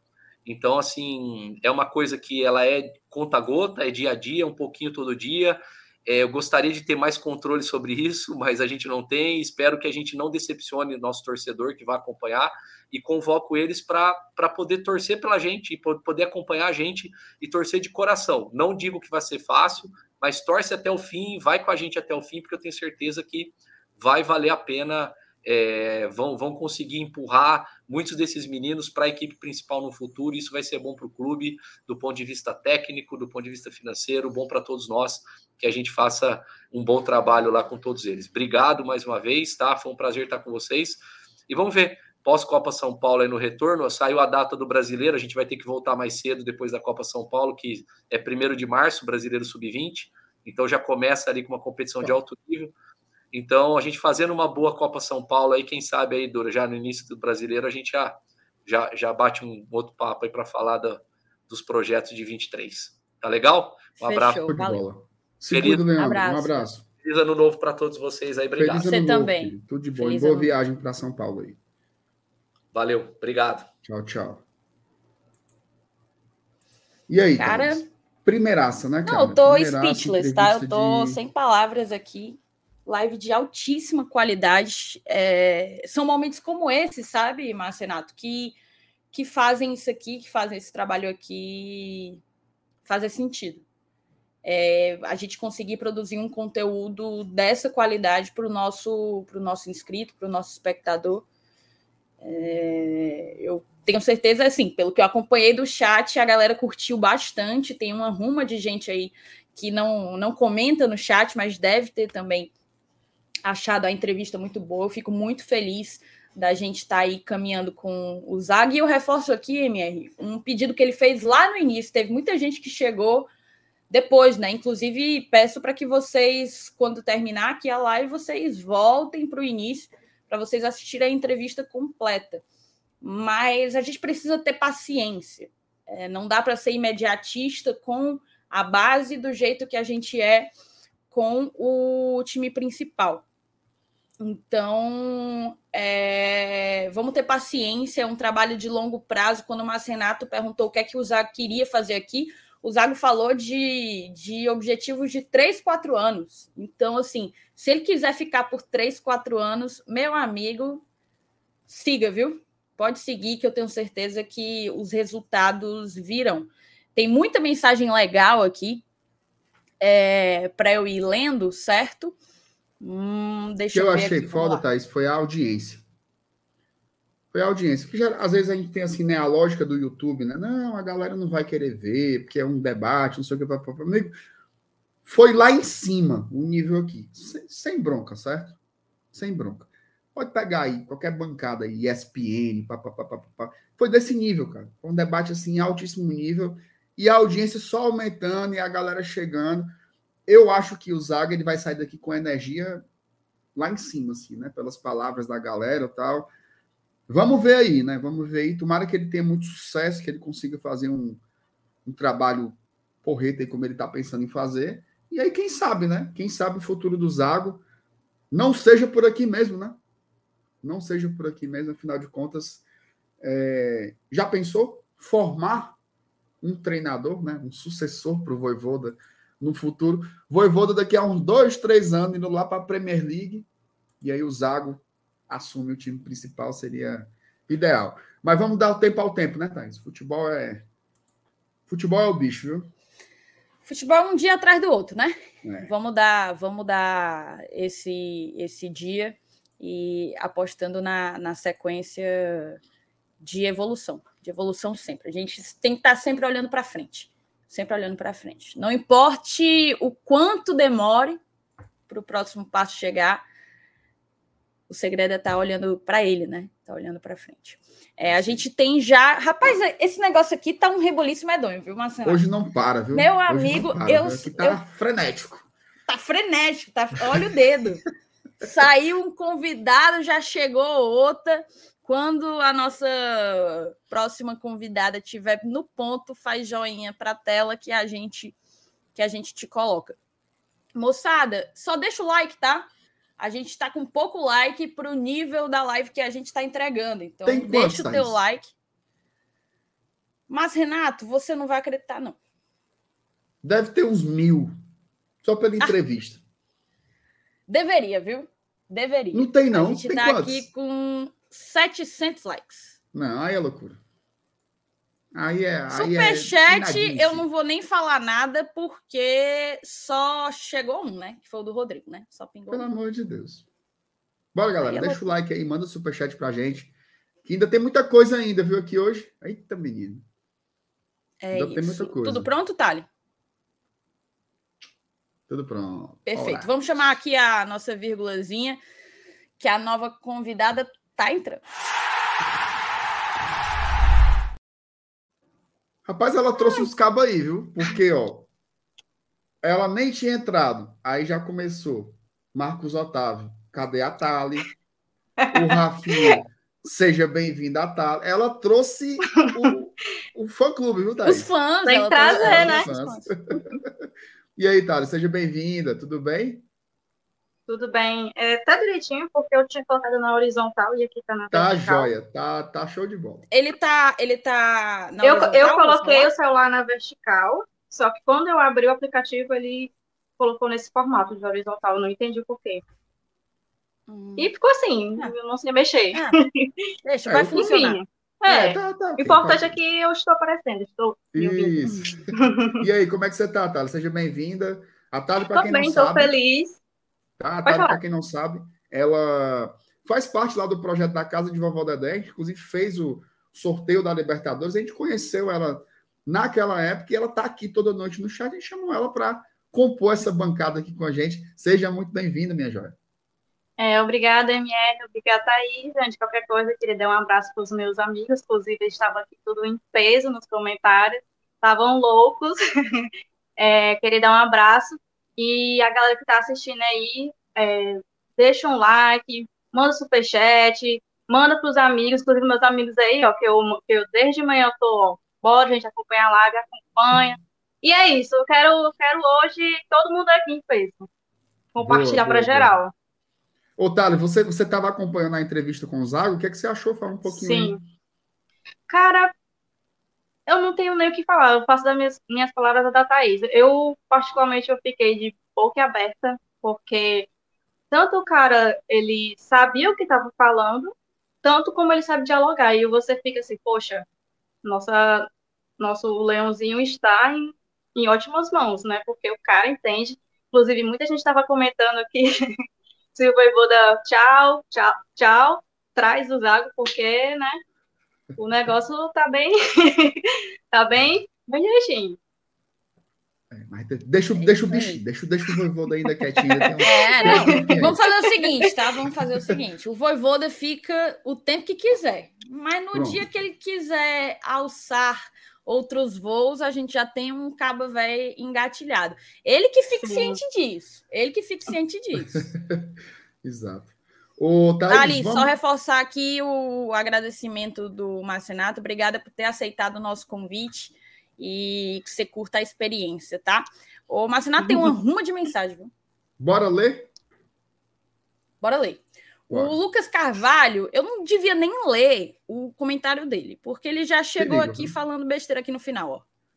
Enquanto isso, os padrinhos de longa data nunca são convidados para live, mas é mentiroso. O Lu... Logo o Lucas Logo o Lucas, repórter, repórter internacional. internacional. do Glória e Tradição, logo ele me soltar uma dessa. Aí é loucura. Aí é loucura. Mas obrigada, Lucas. Ele vai para o primeiro jogo da Copinha. O que é que tu tem a dizer sobre isso, Marcenato? Rapaz, eu acho que ele devia ficar em casa. Eu acho que ele devia ficar em casa, mas vou desejar boa sorte ao Fortaleza apesar disso. Eduardo Linhares, cheguei, me dá, uma, dá um alô para mim, um alô para o Eduardo Linhares, alô. o Fernando Calado. Ah, é, aqui ainda eram das perguntas, a gente tentou abarcar quase todas as perguntas que vocês mandaram, viu? O que não deu é porque não deu. A gente tinha um tempozinho limitado. Agradecer, inclusive, ao Felipe Honorato, que é o assessor de comunicação da base do Fortaleza. Foi com ele que a gente tratou de tudo para fazer esse encontro acontecer. Não é, não foi muito fácil, a gente sabe, festas, né, de fim de ano. O Zago está com a esposa aqui em Fortaleza, então, é, obrigado ao Felipe pelo esforço de, de fazer acontecer esse encontro. O Paulo Cassiano, parabéns ao Leandro, viu? Nossa base vai conquistar coisas grandes, porque é um cara muito bom e inteligente. O Ismael Barroso, GT alto nível na mídia independente do Lion. Valeu, Ismael, tamo junto. O Dorelan botou aqui, ó. Boa noite, amigos. Parabéns pela entrevista. Que bom saber que o Fortaleza tem um profissional desse nível cuidando das categorias de base. O Júlio César, live de altíssima qualidade com um baita profissional que é o Zago. Parabéns, galera do GT. A Amables botou aqui também, ó. Depois dessa entrevista, entendi por que a Thaís sem H é apaixonada pelo Zago. Estou igualmente encantada. Muita sorte na caminhada. Agora sem tanto clubismo. Ô, Cara, Thaís, só, só, só um parênteses. Tu, tu, se liga de, do Dorelão, né? Lembro, sei. Aqui, ó. Isso aqui, ó. É moral, será? Não é? Entende um pouquinho do Fortaleza ele, viu? Bem pouquinho, um pouquinho, bem pouquinho. Aqui, ó. Escreveu só, só esse livrinho aqui sobre a história do clube. É o fraco. Um abraço pro Dorelão. É o fraco. O Saulo foi outro que disse que está totalmente zaguizado. Está tá. rendido. Tá. Se ele acreditasse e confiasse na CEO dele, ele não estava sendo surpreendido aí, né? É verdade, senhor. Ana Fontinelli, boa noite, bancada competente. Que maravilha a presença do Leandro Zago, um grande técnico para nossa base. Valeu, Ana. Daniel Marques, não sei o que me orgulha mais: o Fortaleza, que contratou o Zago, de ter o Zago como responsável pela nossa base, ou do GT por essa live de altíssimo nível. Um grande abraço, um grande beijo para você, Daniel. Gabriel Marreiros, onde assina para ter o Zago uma vez por mês no GT? Bom papo, excelente condução e conteúdo de primeira. Parabéns. Boa, Já pensou? Vou me entender nossa. Não é não? não? Vindo bater, bater ponto? Tá doido. Desenrolar demais. Severino Neto, parabéns, GT, pela brilhante entrevista. Eu vou assistir e reassistir várias vezes. Emocionado, Severino. Emocionadíssimo. Guilherme Batista, que entrevista absurda. Eu tô mais empolgado com a copinha do que com a Libertadores agora. Aí o cara, o cara, aí esse sim, tá? Emocionado não, emocionadíssimo. Minha nossa. O Draulio Joca, parabéns GT, parabéns Zago. É, o Daniel reforça o parabéns aí pra gente. Obrigada, moçada. A gente é que agradece. É, Clésio Queiroz, parabéns, entrevista muito profissional. Caian Lima, e alto nível nas perguntas. Parabéns, Opa. Thaís e MR, deram aula. Valeu, Valeu. Caian, tamo junto. Rivardo, parabéns pela live de hoje, Thaís e Márcio Renato. Valeu, Rivardo. Valeu, Leonardo Lima, excelente entrevista, visão de futebol além do óbvio e do fácil estava ouvindo no supermercado e saí comprando o dobro do que tinha planejado. Diga aí. Nossa Senhora. Diga aí. Eita, menina, aí é fogo, Leonardo. Aí você se lasca. Dedé Cervejeira, SPN, Sport TV e o resto assisto nem a pau. Aqui é GT, papai. Olha aí. Esse aí é fiel. Esse aí é fiel. Fiel, fiel. Otávio Landim, cadê o aniversariante do dia? Ele precisa entrar na live e soltar a voz. Canta caneta azul. Cara, eu vou aproveitar até que a Thali tá aqui e que o Otávio mandou esse superchat. Mas, Renato. que foi? Mas, Renato, eu queria. Assim, porque ontem o Caneta Azul esteve num bar dessa cidade, né? Sim, ele deu um show, ele deu um show, foi assim, uma coisa absurda, a gente beijando a cabeça dele, um negócio. Não só a cabeça, viu, Thaís? Teve outras coisas também? Ele beijou. Não, assim, teve cena. Não, eu vi que ele beijou uma dama. Foi, uma dama. Eu vi. Mas, Renato, eu, eu vou te contar um segredo, tá? contar para você e para Tali. Mas vocês não espalham, não, tá? Vocês não espalhem. Eu não fazia ideia de quem era Caneta Azul. Não. Até não, é o fatídico vídeo que viralizou nos grupos de WhatsApp.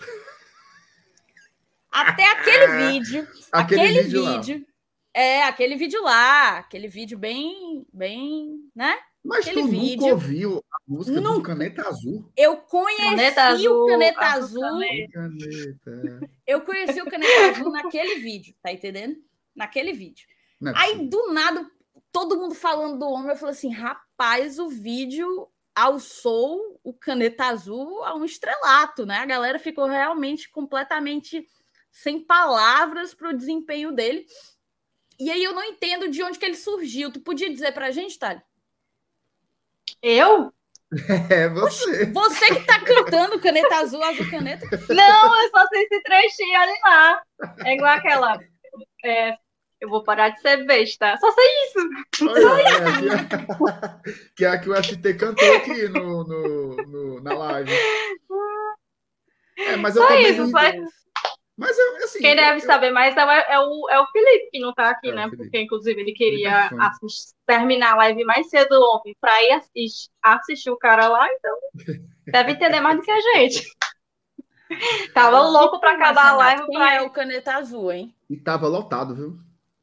Tava lotado. Como é que esse homem surgiu, assim, que mal lhe pergunte? Não, assim, veja só. A música da Caneta Azul, ela fez muito sucesso. Muito sucesso. Há quanto muito, tempo? Tá com tempo já. É, eu não, eu não vou saber dizer com quanto tempo, não, mas acho que uns, sei lá, dois, três No mínimo anos. um ano. No mínimo Foi um ano, tão daí pra lá. É, tem, tem- acho que tem mais tempo. Agora, eu não sabia que ele tinha outras músicas. Aí, quando o FT cantou na live naquele dia, por exemplo, eu não sabia que o nome dele era Manuel Gomes. Aí o pessoal não, Inclusive, Manuel Gomes. quando o Felipe falou, ai, eu sei que quem é, porque eu não Quem conheço o nome. Pois é. Ai, mas enfim, é um fenômeno, Thais. A, a gente que tá errado aqui. A gente que tá por Entendi. fora. Mas o cara é um fenômeno. Agora, eu não vou mentir, Entendi. não. Aqui entre nós, o show dele ali deve ser legal por uns três minutos. Depois o caminho. Depois aí vira um hospício. Não, é porque as músicas são tudo igual, pô. Acho que o pessoal curte Micaele mais por Araújo. enxame. Eu, é Ah, total. Exatamente. É Total. pelo- Mas nem questão Inclusive- de, de letra, é só por enxame mesmo. Porque lá no trabalho, eu falo assim, no trabalho, a gente fica cantando direto. Eu vou deixar de ser besta. Ou então, olha, se você não me ama, mas só porque cantando só esse trecho acabou, não tem mais nada. No fundo, é um, é um grande meme, né? É, Então é como se você fosse tirar uma foto com o cara do meme e tal. O Roger Cid, inclusive, foi lá. o Roger bateu uma foto com ele, tá? Não sei se chegou a ver. Eu vi a foto, eu vi. E colocou aqui: estou aqui com- ao lado do talentoso Manuel Gold. Peraí, pô. vamos- Tenha calma. Mas, enfim, eu acho que a Thali resumiu bem aí. É o enxame, o povo gosta do enxame. E aqui em Fortaleza, então, Ave Maria. A Micaele botou aqui, ó. Parabéns, Thaís, Tali. Fico muito feliz em ver mulheres entendendo tanto de futebol. Vocês representam a nossa nação. Um grande beijo para você, tá, Micaele? Micaele, que é nossa madrinha. Moçada, então vamos começar? Vamos começar. assim, Falar na de verdade, vamos continuar. novo, né? Vamos voltar a falar de futebol, exatamente. Vou só chamar a vírgulazinha para a gente começar. Ô, mas Renato, acho que o grande assunto da noite é a, a apresentação, não, perdão, o anúncio do Bernard, né? Do Christian Bernard vindo do Colum. Mas eu vou querer falar antes, vamos deixar por último, né? Porque o melhor a gente A deixa cereja, ser a cereja do bolo. Exatamente, exatamente. Eu queria repercutir um pouco a entrevista do Pacheco aqui com a moçada. O que é que tu achou? Já já eu passo para Thali. Thali, você assistiu? Eu confesso que eu não assisti.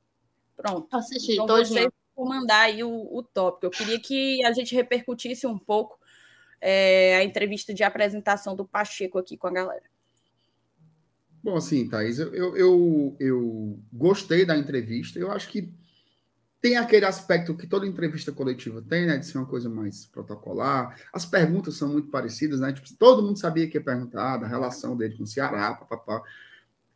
Eu acho que ele foi bem, mas assim, a forma como o staff do Fortaleza preparou a coletiva, eu gostei bastante, tá? Inclusive, quando o Bruno ia, ia responder a primeira pergunta, o, o Alex meio que interrompeu ele, né? O, o Alex Santiago, e disse assim: ó, só para deixar bem claro, aqui ele vai falar sobre o que ele quiser do ex-clube, do, do, do sentimento dele, o que vier no coração ele pode pode botar para fora. Isso foi sensacional. Inclusive, eu Tá, acho foi que tirou até um, um peso das costas dele, porque. Dele, né, coisa- cara? Eu também achei. É, porque se ele falasse qualquer coisa, todo mundo ia crucificar o cara, e eu acho que foi muito bacana da parte do Alex. Foi assim, e, e- e reforça um pouco a política institucional do Fortaleza com relação a isso, né? A gente nunca teve esse negócio de não fale o nome do rival, não mencione, Sim. não, né? É uma tentativa de meio de, de controlar os discursos e as narrativas sobre as coisas que são meio óbvias, né? Então, eu Sim. acho que foi que foi um- um- um- conseguiram deixar o terreno bom para a coletiva ali, né, Thali? Que inclusive, que tu falou a respeito de não falar, antes de ele começar a, a responder as perguntas, eh, eu percebi, além de estar nervoso, que na hora que ele foi citar, por exemplo, um jogo contra um clássico rei, ele evitou de falar o nome do, do rival. Inclusive, falou assim: ah, quando eu joguei contra o Fortaleza, porque, tipo, se ele fosse citar né, o, o Shannon, As pessoas uhum. iam, ah, porque falar não sei o quê, você já saiu de lá, tem que falar Fortaleza, focar no Fortaleza. Eu achei muito bacana, só que foi inevitável porque as perguntas, né? É. Aí acabou citando, mas eu achei muito bacana que ele meio que se policiou para o pessoal não crucificar ele depois. É, porque assim, o, o que aconteceu com o Bruno não é algo que a gente está acostumado, né? O cara estava no, no, no, Ceará e aí o Fortaleza vai lá, paga, compra. Não foi assim, como foi, por exemplo, o Juninho, né? Que era um cara que não estava sendo aproveitado lá, já ia ser dispensado, o Fortaleza foi, pegou o jogador. O caso do Bergson também foi igualzinho. O Ceará não queria mais o jogador, o Fortaleza foi lá, catou o cara e conseguiu trazer. Agora não, agora era um cara que eles queriam que jogasse lá. Fortaleza Sim, foi lá e pagou. É, e, e, pagou pelo jogador, como, como vai acontecer também com, com o João Ricardo, que deve chegar por aqui no, no começo do ano. Então, assim, eu acho que com toda essa dureza né, do contexto, eu acho que a entrevista foi acabou sendo legal, assim, e, e ele reforçou algumas coisas. Né? Acho que a principal é a de que ele queria muito estar aqui. Isso, inclusive, respondendo um pouco aquela ideia de que ele, a princípio, não gostava da, da, da, da vinda para o Fortaleza. E ele desmentiu isso categoricamente. Nunca, nunca recusei o Fortaleza. Quando houve a proposta oficial, em dois dias eu decidi e vim jogar aqui. Então não teve aquele negócio de que se especulava, né? Ah, ele não quer vir para o rival, não quer vir para o rival. Isso foi bem importante aí para limpar esse meio campo. Então, no meio de tantas entrevistas protocolares, eu acho que o Bruno saiu bem. E, e aí, para finalizar aqui e passar para a Thali, né? Teve uma coisa legal que ele falou também com relação ao, a sentir o ambiente do clube, né? Perceber que é um clube que tem objetivos claros, que tem cobrança, tá? Já Sim. falou isso, sim, existe um nível de cobrança para todo do mundo que chega. Do, ele do falou próprio... que na primeira conversa que teve com o Voivoda, ele foi cobrado, né? Isso, exatamente. Então, assim, é, o Fortaleza é isso. É um clube competitivo. Né? E o Bruno chega aqui para ajudar o Fortaleza a continuar crescendo. Boa sorte para o jogador, tá? E aí, Thali? O que é que você, que, é que, que você achou dessa a... entrevista aí do é. Pacheco? Cara, eu, eu. Assim, além do nervosismo, eu achei. Eu achava que ia ser muito polêmico, mas, mas assim, ele vem do nosso ex-rival, é, imaginar que o pessoal fazendo as perguntas que, tipo, né? Inclusive, quando o Marcelo, o Marcelo faz. O Alex Santiago foi lá e falou, cara, fique tranquilo, você pode falar o que quiser. Eu achei muito bacana. É... Assim, para ser sincera, é o mais do esperado. Até porque não tinha muito que sugar muita pessoa, embora seja uma coisa ou outra, não tinha o que comparar muito, porque, tipo, contando hoje, está com três dias que ele está simplesmente treinando. A gente acha que poderia pegar, fazer muitas perguntas mais aprofundadas quando tiver mais tempo treinando, tipo, já tiver jogado o seu primeiro jogo, que aí, assim, a gente pode esperar mais dele, mas mais esperado, que nem o do Pikachu ontem, né? Então, não tinha muito esperar dele. Embora seja, tenha saído do nosso ex-rival. É, eu acho que até para saber ali, Thaís, mais ou menos como ele vai jogar, talvez a Thalia tenha razão para isso. É muito cedo, né? Porque no fundo eles fizeram um treino mais de movimentação, depois fizeram exames médicos, então talvez nem ele saiba ainda, né, o, o, da forma como ele deve atuar no Fortaleza. Tem muita gente sendo muito categórico, né, ao dizer assim, olha, linha uhum. de quatro é o Bruno Pacheco e linha de três é o, o Esteves. Eu não sei se é assim não, tá? Eu acho que é muito cedo para determinar como o jogador vai atuar, até porque o Voivoda se interessa pelo Bruno Pacheco há muito tempo, desde quando era aquele 3-5-2 lá, bem clássico, tá? E aí, Thaís, dá tua, o teu pitaco também. Não, então, eu não, eu não assisti a entrevista completamente, mas pelo que eu pude acompanhar, ela deu a tônica do que é a personalidade do Pacheco, do que ele demonstrou ser jogando pelo rival. Eu vou dar um exemplo, tá? É, a gente tem jogadores e jogadores. A gente tem um cara como Leandro Carvalho, como Vina, e a gente tem caras como Bruno Pacheco, que jogou três anos, três anos não é pouca coisa, jogou três anos no Ceará, e em nenhum momento depreciou ou, ou se desfez, digamos assim, da instituição Fortaleza Esporte Clube e da torcida do Fortaleza Esporte Clube. Em nenhum momento, nenhuma das duas coisas. A gente sempre falava, eu acho que não é à toa que o torcedor do Fortaleza tinha há tanto tempo o desejo de contar com o Pacheco. Acho que nos últimos três anos, se o Fortaleza, se o torcedor do Fortaleza pudesse garimpar algum torcedor do Ceará para pular o muro, o Pacheco sempre ia estar entre as opções.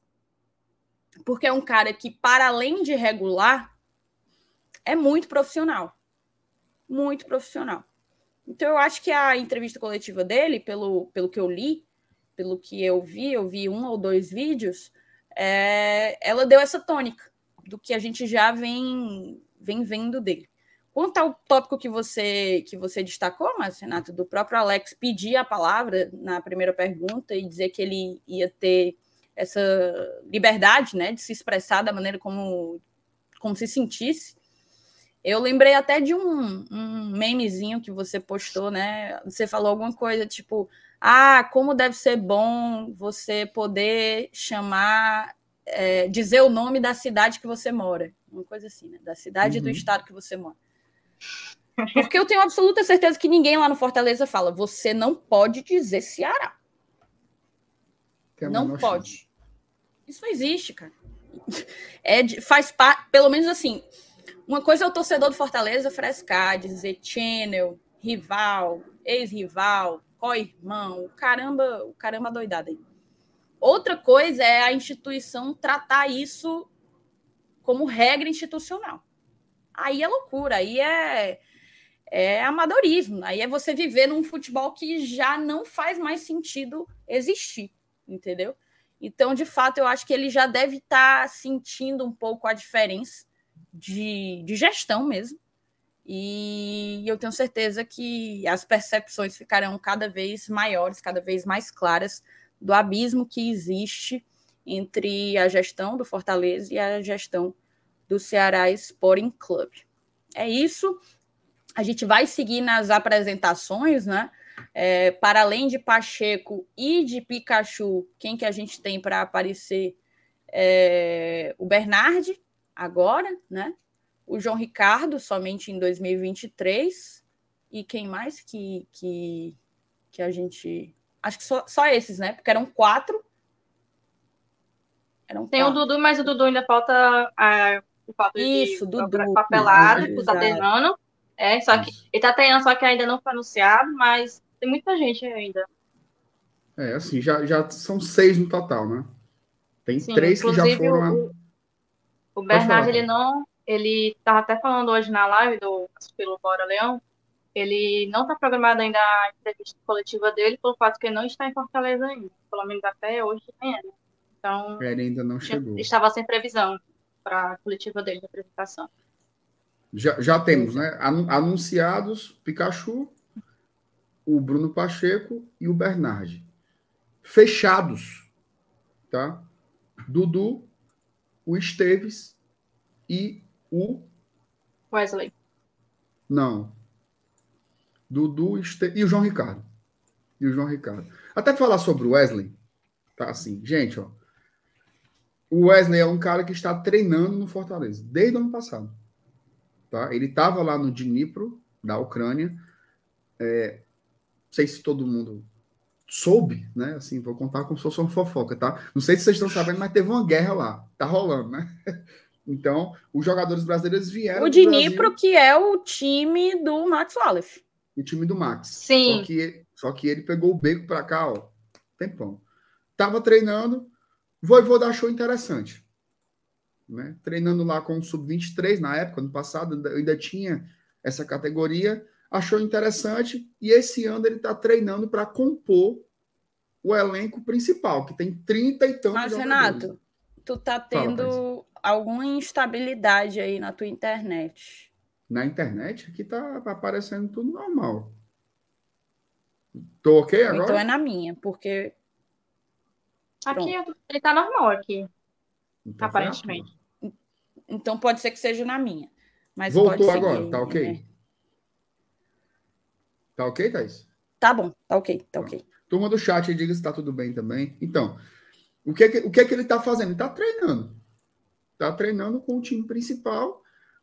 Pode ser que seja aproveitado, pode ser que não seja aproveitado, mas não é assim. Ah, é esse o atacante que o Fortaleza contratou para jogar? Não, não é, gente. Não é, tá? Ele é um jovem jogador que está tendo uma oportunidade aí para compor o elenco do profissional. O que isso vai acontecer no futuro ou não, eu acho que vai depender muito do desempenho, né? Digamos aí, ele está sendo é, testado, observado, algo, algo, algo do tipo. Então, não tem por que é, é, tratar isso como uma contratação, tá? Inclusive, alguns, alguns veículos deram isso, né, Thali? Tu viu também, né? Sim, fechado. É, pois é. atacante, aí eu, do nada, como assim? eu fiquei sem entender hoje de manhã quando eu vi. Pois é, eu também fiquei, também fiquei bem surpreso, mas não é isso, tá? Não é uma, um jogador que foi contratado para futebol, futebol profissional. Ele pode ser no futuro? Pode. Ele pode ser no é. futuro, mas, mas não é isso. Eu acho que o status que eu daria agora para informar vocês aí, e a, e a, e a. O cara botou aqui, fez um elogio para mim, ó. MR tá perfeito. Muito obrigado, meu querido. Muito obrigado. Finalmente o reconhecimento estético que eu mereci aqui neste canal. Então, ó, olha só, que coincidência. A palavra é essa, observado. Observado. Quer ler a matéria, Thaís? Quer botar aí pra gente? Eu quero, mas assim, minha internet é que tá ruim, não é a sua, não. É porque eu achei que fosse a sua, porque não tava aparecendo aquele probleminha, né? Mas agora apareceu. Ei, Thaís. Vocês estão eu já fui me net... certificar. Infelizmente, não, não, foi a Netflix. foi Infelizmente, não. não foi a Netflix. Então, tá eu, não, eu, não, tenho nem como botar a culpa em alguém. Mas. Thaís, tu, tu tá já me ouvindo conferiu. bem? Tu, Thaís, tá perfeito. Relaxe e viva, e viva a live. Tá perfeito. Garanto e viva o momento. E viva é, Ó, curto momento. Thaís, um, um parêntese. Tu já certificou que lá na casa de seu João eles assinam internet? Será que eles estão fazendo um gato? Eu não sei se eles não puxam aí. Sabe a senha daí, sabe? Aí só puxa Ora, de lá. Gabi, a Gabi, eu tinha mudado esses dias, a Gabi me mandou uma mensagem perguntando. Né? Eu não tô dizendo a tu? Aí, Thaís. Aqui em casa, quem coloca a internet é meu irmão. Eu nem disse pra vocês terem ideia. Justamente para evitar isso aí, ó. Isso aí é seguro. Agora eu tô, eu tô encasquetada, viu, Marcelo? Mas vamos ler aqui. É, eu concordo com o que o MR colocou e acho que a gente nem tem que. Primeiro, eu não encaro o Wesley como um, uma contratação. O Fortaleza não introduziu o Wesley como uma contratação. E eu não vou criar expectativa em cima dele. Se ele render, aí vai ser ótimo. Aí vai ser, de fato, um, um reforço, né? Vamos aqui, ó. Quem é Wesley Braga, atacante observado por Voivoda no time principal do Fortaleza? Com 22 anos, o jogador tem passagem pelo futebol árabe e é visto como uma aposta no Leão do PC. A reapresentação do elenco do Fortaleza ocorreu na última segunda-feira no Centro de Excelência Alcide Santos. E na volta aos treinos, uma cara nova foi notada. Trata-se do atacante Wesley Braga. Aos 22 anos, o atleta vem sendo observado por Voivoda e sua comissão técnica nesta pré-temporada. Em contato exclusivo com o Esportes do Povo, o presidente do clube, Marcelo Paes, confirmou a informação e detalhou mais sobre a chegada do jogador ao tricolor de aço. Anteriormente, o Wesley vinha treinando com o time sub-23. A performance agradou à comissão técnica e Voivoda decidiu avaliar o jogador no elenco principal. A gente trouxe o Wesley no final do ano passado. É um atleta que tinha ido muito bem no mundo árabe jovem, perfil de investimento. Voivoda vai observá-lo nesse início de trabalho. Final do ano passado é tipo final de 2021? Acho que sim, né? Eu acho, eu acho que sim, que ele já está aqui há um bom tempo já. O atacante foi revelado pelo Santa Cruz esse ano. Esse ano teve esse ano teve campeonato de aspirantes? Eu acho que teve. Teve? Mas não foi bem, não. Hum. Não foi bom, não. Fiquei confuso vai seguir. agora. O atacante foi revelado pelo Santa Cruz do Rio Grande do Sul e logo se transferiu para o futebol árabe. Hum. Lá, Wesley teve destaque no Al Nas dos Emirados Árabes Unidos em 2021, quando disputou 13 partidas e contribuiu com duas assistências. Ele ainda acumula passagens por Maccabi Netanya, de Israel, e Gulf Heroes, também dos Emirados Árabes. Ele tinha contrato com o Dnipro da Ucrânia, mas não chegou a entrar em campo pelo clube devido à guerra que o país vive. Uma situação semelhante à do David da Hora com o Metalist Kharkiv, né? Também Foi. nem chegou a entrar em campo. É, a situação aí do, do Wesley. Enfim, acho que. acho que, cara, o Saulo, quando ele não tá trabalhando, ele tá fazendo raiva, né? Ele perturba, viu? Impressionante. Mas a pergunta dele é boa, viu, Thaís? Queria não, Thaís? Vou te dar duas opções. Ele vai para América Mineiro, viu, Thaís? Não. Respeito o Vantes cintura dura, Thaís, pelo amor de Deus. O cara perguntando se é o Vantes lateral esquerda. Não, pô, é o zagueiro que jogou aqui. Nossa cintura dura. Ah, queria estar ali o Wanderson de volta.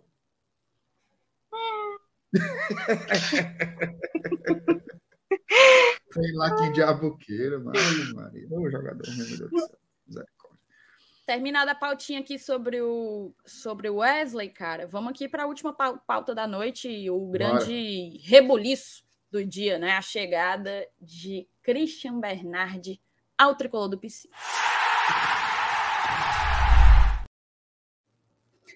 É isso, MR. Hoje se confirmou todo aquele rumor, toda a tua apuração, né? Ela se concretizou, inclusive quanto a valores. Acho que hoje você deve ter lavado a alma. Você que trouxe uma, uma informação mais correta do que, olhe só, César Luiz Merlo, uma referência em transferências na América Latina. Ele chegou a dizer ontem que o, o Bernard viria por um milhão e meio de, de dólares, enquanto você já estava desde o início da semana falando que seriam apenas 200 mil dólares pelo passe do Bernard. Acabou se concretizando os 200 mil dólares. Eu queria que você falasse um pouco da confirmação aí dessa contratação, antes da gente trazer mais informações sobre o atleta. Não, eu vou falar sobre isso bem rapidamente, tá? Porque eu, eu, isso não é a notícia, né? Isso aí é, é mais um, um detalhe, assim. Cara, sinceramente, eu estava muito tranquilo. Assim, 100% confiante. É, eu acho que é mais. Não, assim, lavar da alma que eu disse não é porque você duvidou da própria informação, é porque você, tipo, tá vendo?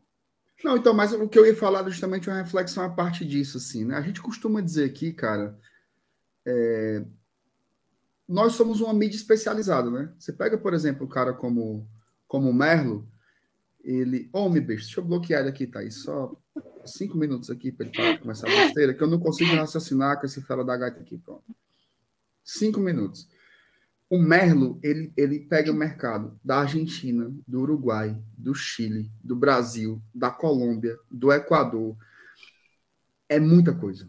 A quantidade de clubes que ele, que ele cobre, e aí não é assim, ah, desbanquei. Hoje, hoje eu vi os caras desbancou fulano, não desbanquei nada cara faz um trabalho excelente e algumas apurações elas não são tão precisas quanto a nossa.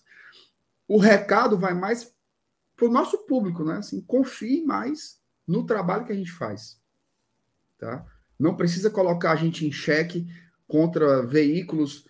Não é assim, não é uma competição. É que nós temos aqui condições de fazer uma apuração mais detalhada. A gente só lida com Fortaleza. Tá? E assim, e a gente só publica quando a gente tem a mais absoluta certeza da informação. Quando tem a mais absoluta certeza e quando tem a mais absoluta certeza não só da informação, mas que aquela informação ela não vai afetar em nada a negociação. Quando eu soltei a história no sábado, que já tinha, ó, já estava no Twitter, já estava em tudo mais, então eu vou, pelo menos eu vou qualificar. Eu não vou deixar que as pessoas tratem isso como um boato. Vou tentar qualificar a informação, a apuração, com todos os detalhes. Desde a quinta-feira a gente já tinha isso aqui. Então, assim, e teve comportamentos muito hostis, né? Por exemplo, Ninguém chega lá para o merda e fala assim, pois diz a tua fonte, se é verdade. Mas chegam para mim. Diz a tua fonte. Gente, não se fala isso. As fontes têm que ser preservadas sobre, em qualquer aspecto jornalístico. Não existe você dizer a sua fonte, quem você apurou. Você tem redes de contatos, né? E a gente escuta coisas que você não. Por exemplo, o, o futebolês dá, um, dá uma notícia. Ninguém fica lá. Como você conseguiu isso? Quem lhe disse isso? Ah, você só conseguiu essa notícia porque você tem os contatos. Os contatos que o futebolês tem, eles construíram. Os contatos que nós temos, nós construímos. É a nossa rede de contatos, é o nosso network, né, como se fala aí. Então, assim, é, eu acho que serve para valorizar não o meu trabalho, mas o trabalho da, da mídia especializada de um modo geral. Nós podemos fazer, sim, um trabalho de absoluta qualidade, assim como vários outros veículos tradicionais ou genéricos conseguem fazer também. Então, acho que não é sobre mim a história, né? É sobre isso aqui tudo. Aqui onde a Tali está aqui inserida agora, por exemplo, é um veículo de credibilidade, né? A gente também consegue pautar é, a mídia de um modo geral. E aí, Thali, fala um pouco sobre esse, esse ribuliço todo aí. Como? Oi? Thali, um eu, vou, sobre... eu vou querer que tu comente, eu vou querer que tu comente sobre o Bernard, inclusive sobre esses movimentos que o Fortaleza tem feito de garimpar no mercado argentino, né? O, o próprio Brits veio no meio do ano passado, no meio desse ano, na verdade. O De Pietri tinha vindo antes, só que da segunda divisão, e agora o Fortaleza traz uma grande referência para o Colón, o responsável, assim, um dos responsáveis pela, pelo um dos maiores títulos da história recente do clube argentino, capitão da equipe, é, mais uma ótima, um ótimo desempenho aí do setor, do departamento de futebol do Fortaleza, né? Calma, calma, foi de cada vez. Perguntou dele e o Martinado falou do. Não, é, é sobre falar isso, do Bernardo é sobre... mesmo, a tua ah, avaliação sim, sim. sobre contratação. Cara, assim, não conheço muito. O que eu conheço é que eu, eu vi aqui no GT sobre informações, inclusive do próprio MR. É, muita gente tá meio assim, porque, porque tipo, por exemplo, eu falo assim do, fato da idade dele, né? Eu acho que isso, idade não define muitas coisas. É, inclusive, estava até falando, estava até falando, você está falando outro dia a respeito da da multa rescisória dele foi 200 mil dólares. Eu estava até avaliando, gente, vocês já, já, já tentaram calcular isso em peso da Argentina, né, que é da Argentina? Eu fiquei, meu Deus, eu acho que, não sei, né, porque eu não sei quanto é que eles recebe lá valor, quanto eles são valorizados, mas eu acho que para eles lá eu acho que é um, muito dinheiro, porque eu estava calculando era em volta de 35 milhões de pesos argentinos. Isso é muito dinheiro, eu acho. Mas eu acho que eu me perdi na pergunta, que agora eu tô nervosa. Não, mas relaxa, espero... fica de boa, não tem, não, é não tem pressão. Não, tudo bem. É só fazer tua avaliação sobre como que tu acha que ele pode contribuir, sobre o próprio movimento do Fortaleza buscar um novo atleta na primeira divisão do Argentinão?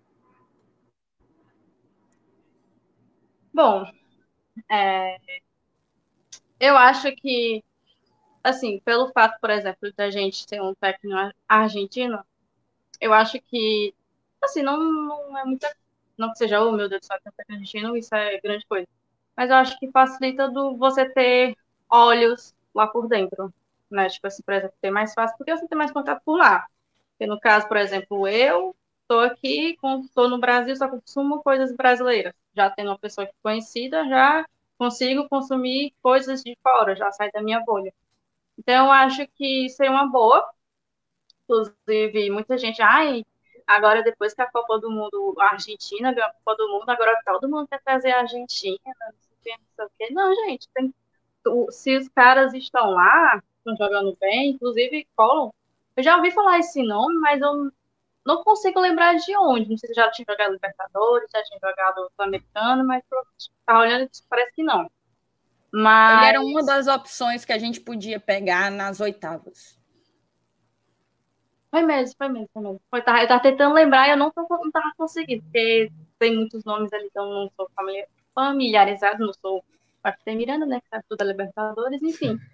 Então, então eu acho que é uma pessoa que tem a acrescentar muito ao Fortaleza, inclusive estava até vendo a live que estava fazendo outro dia, que ele até, ele até era capitão lá, era, embora o, o time que ele estava não tinha tão bons resultados é, frequentemente ano a ano, mas foi uma pessoa que se destacou muito.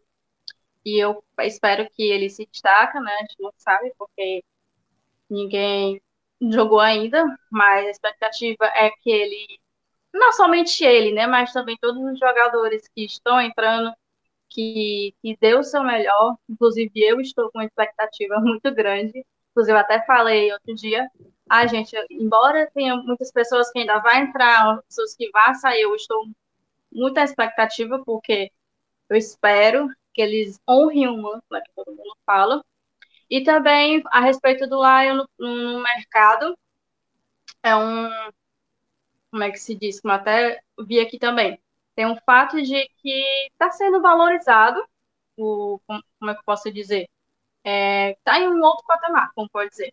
Entendeu? Então, é, tinha muita gente criticando, ah, o, o por exemplo, ah, o Fortaleza, eu vi no, nos comentários do Instagram, né? Ah, o Fortaleza tá reciclando, porque, tipo, pegou Bruno Pacheco, pegou. Tá, vai trazer provavelmente João Cato, só falta anunciar. Mas, além de da gente entender que tipo, tem gente, tem bons profissionais aqui perto, mas também que a gente vá buscar fora que, que a gente tem que aprender e é entender que o Fortaleza tá, tá mudando, tá saindo daquela que todo mundo já é acostumado a ver. Ah, pegar um cara ali do Mirassol, ali um cara do Criciúma, que ninguém uhum. sabe nem quem é, inclusive eu vejo as contratação, contratação, contratação do Channel, eu fico, de onde é que esse cara veio, de onde ele vem, enfim, e é basicamente isso. Não sei se enrolei muito, porque eu estou nervosa. Não, tá não relaxa, Thalia. Assim, é a, a sua primeira tá, participação aqui a gente está aqui conversando, tá trocando uma ideia. Inclusive, sim, sim.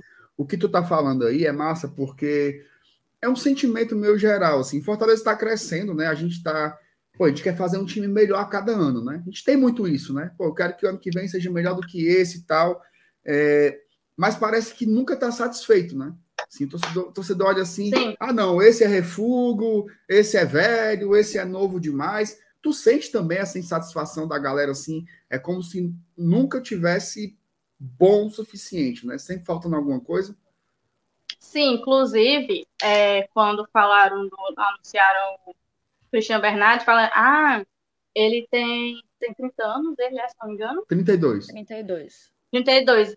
O Fortaleza fez contrato de dois anos, o cara vai fazer, vai ficar mais dois anos, terminar por 34. Esse cara vai fazer um bom resultado? Aí eu lembrei, embora, né, embora seja tão diferente, eu lembrei do, do Cano. O Cano, hoje, hoje o Cano tem 34 anos. Tipo uhum. assim, o pessoal julga muito pela idade. aí, né? quando tra... aí quando traz um novo, ah, vai trazer um novo, é, tipo, na Espanha, a Espanha tinha tudo para dar certo, porque todo mundo era novo, ela tá se revelando aí no que deu. Então, assim, ninguém nunca vai estar satisfeito entendeu? Por exemplo, o do, do o pessoal que falando que tá reciclando, tinha gente falando, ah, sei o que, não sei o que, estão é, reciclando é, pessoas que foram rebaixadas. Eu falei, gente, pelo amor de Deus, não é porque foi rebaixado que, que isso é, isole o talento do jogador, entendeu? Isso, tipo, por exemplo, eu vou falar do, do, do Channel.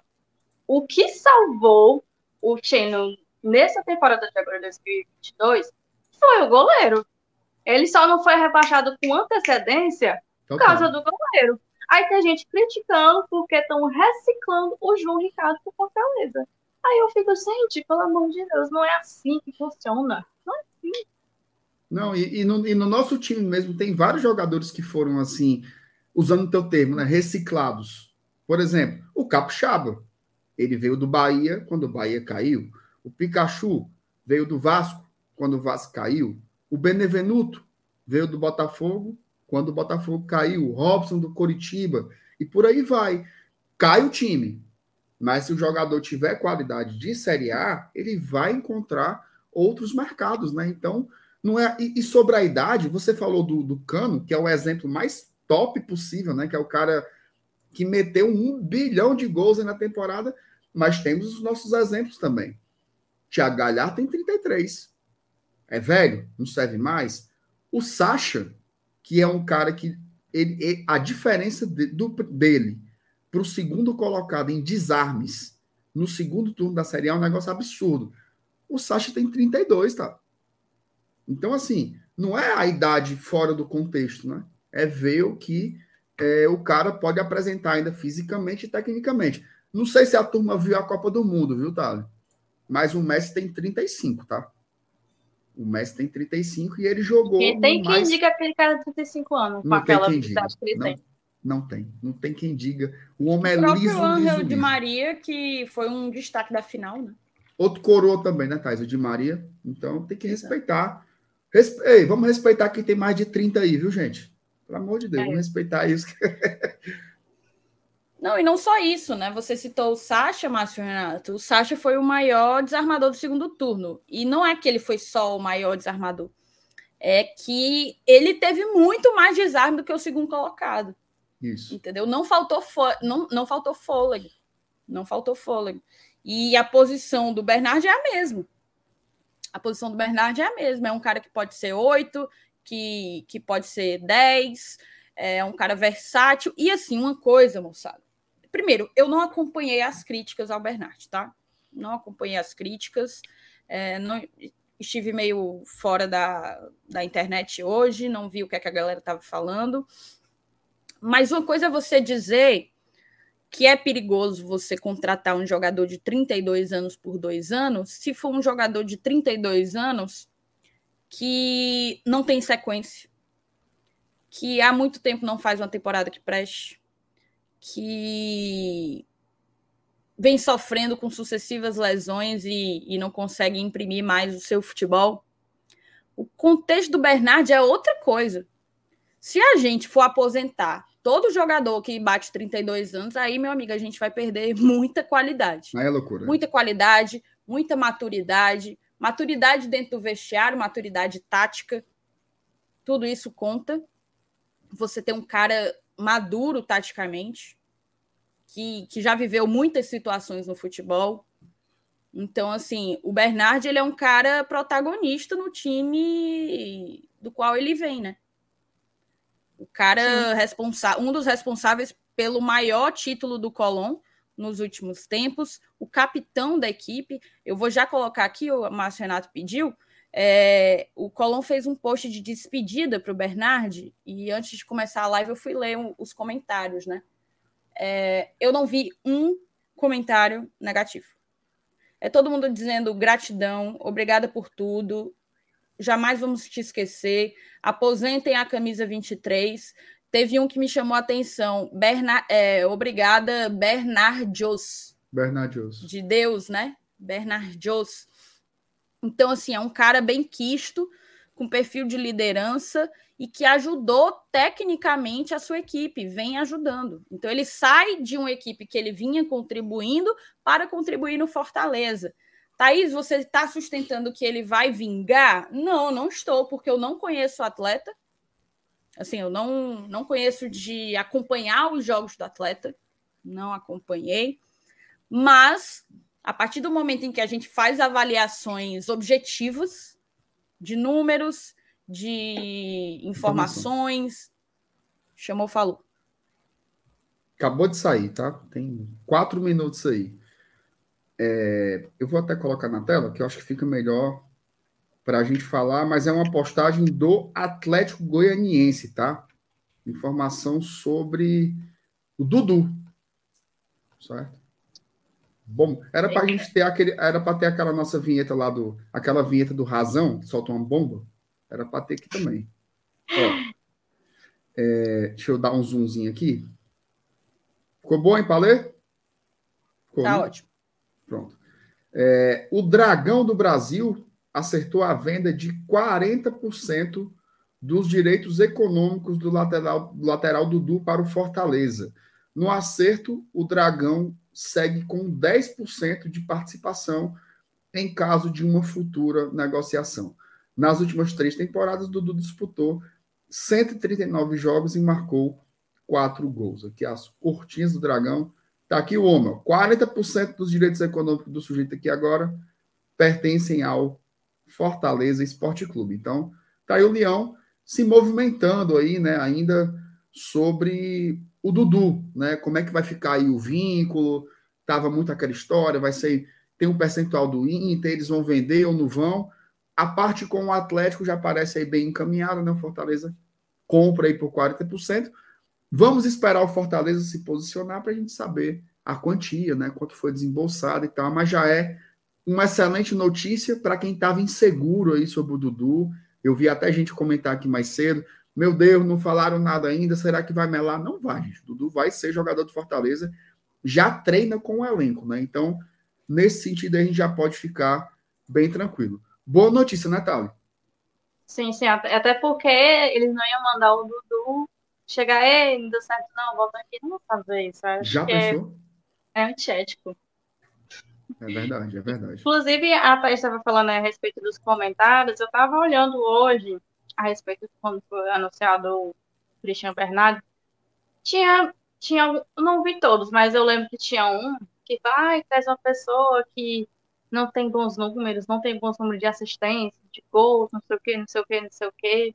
Aí eu só lembrei, eu acho que foi a Thaís que falou do, do Prisma na, na Copa do Mundo, que, que eu lembrei e até comentei, é assim, porque é bom fazer gol, é bom dar assistência, porque assim, números também contam na quando você vai para algum clube.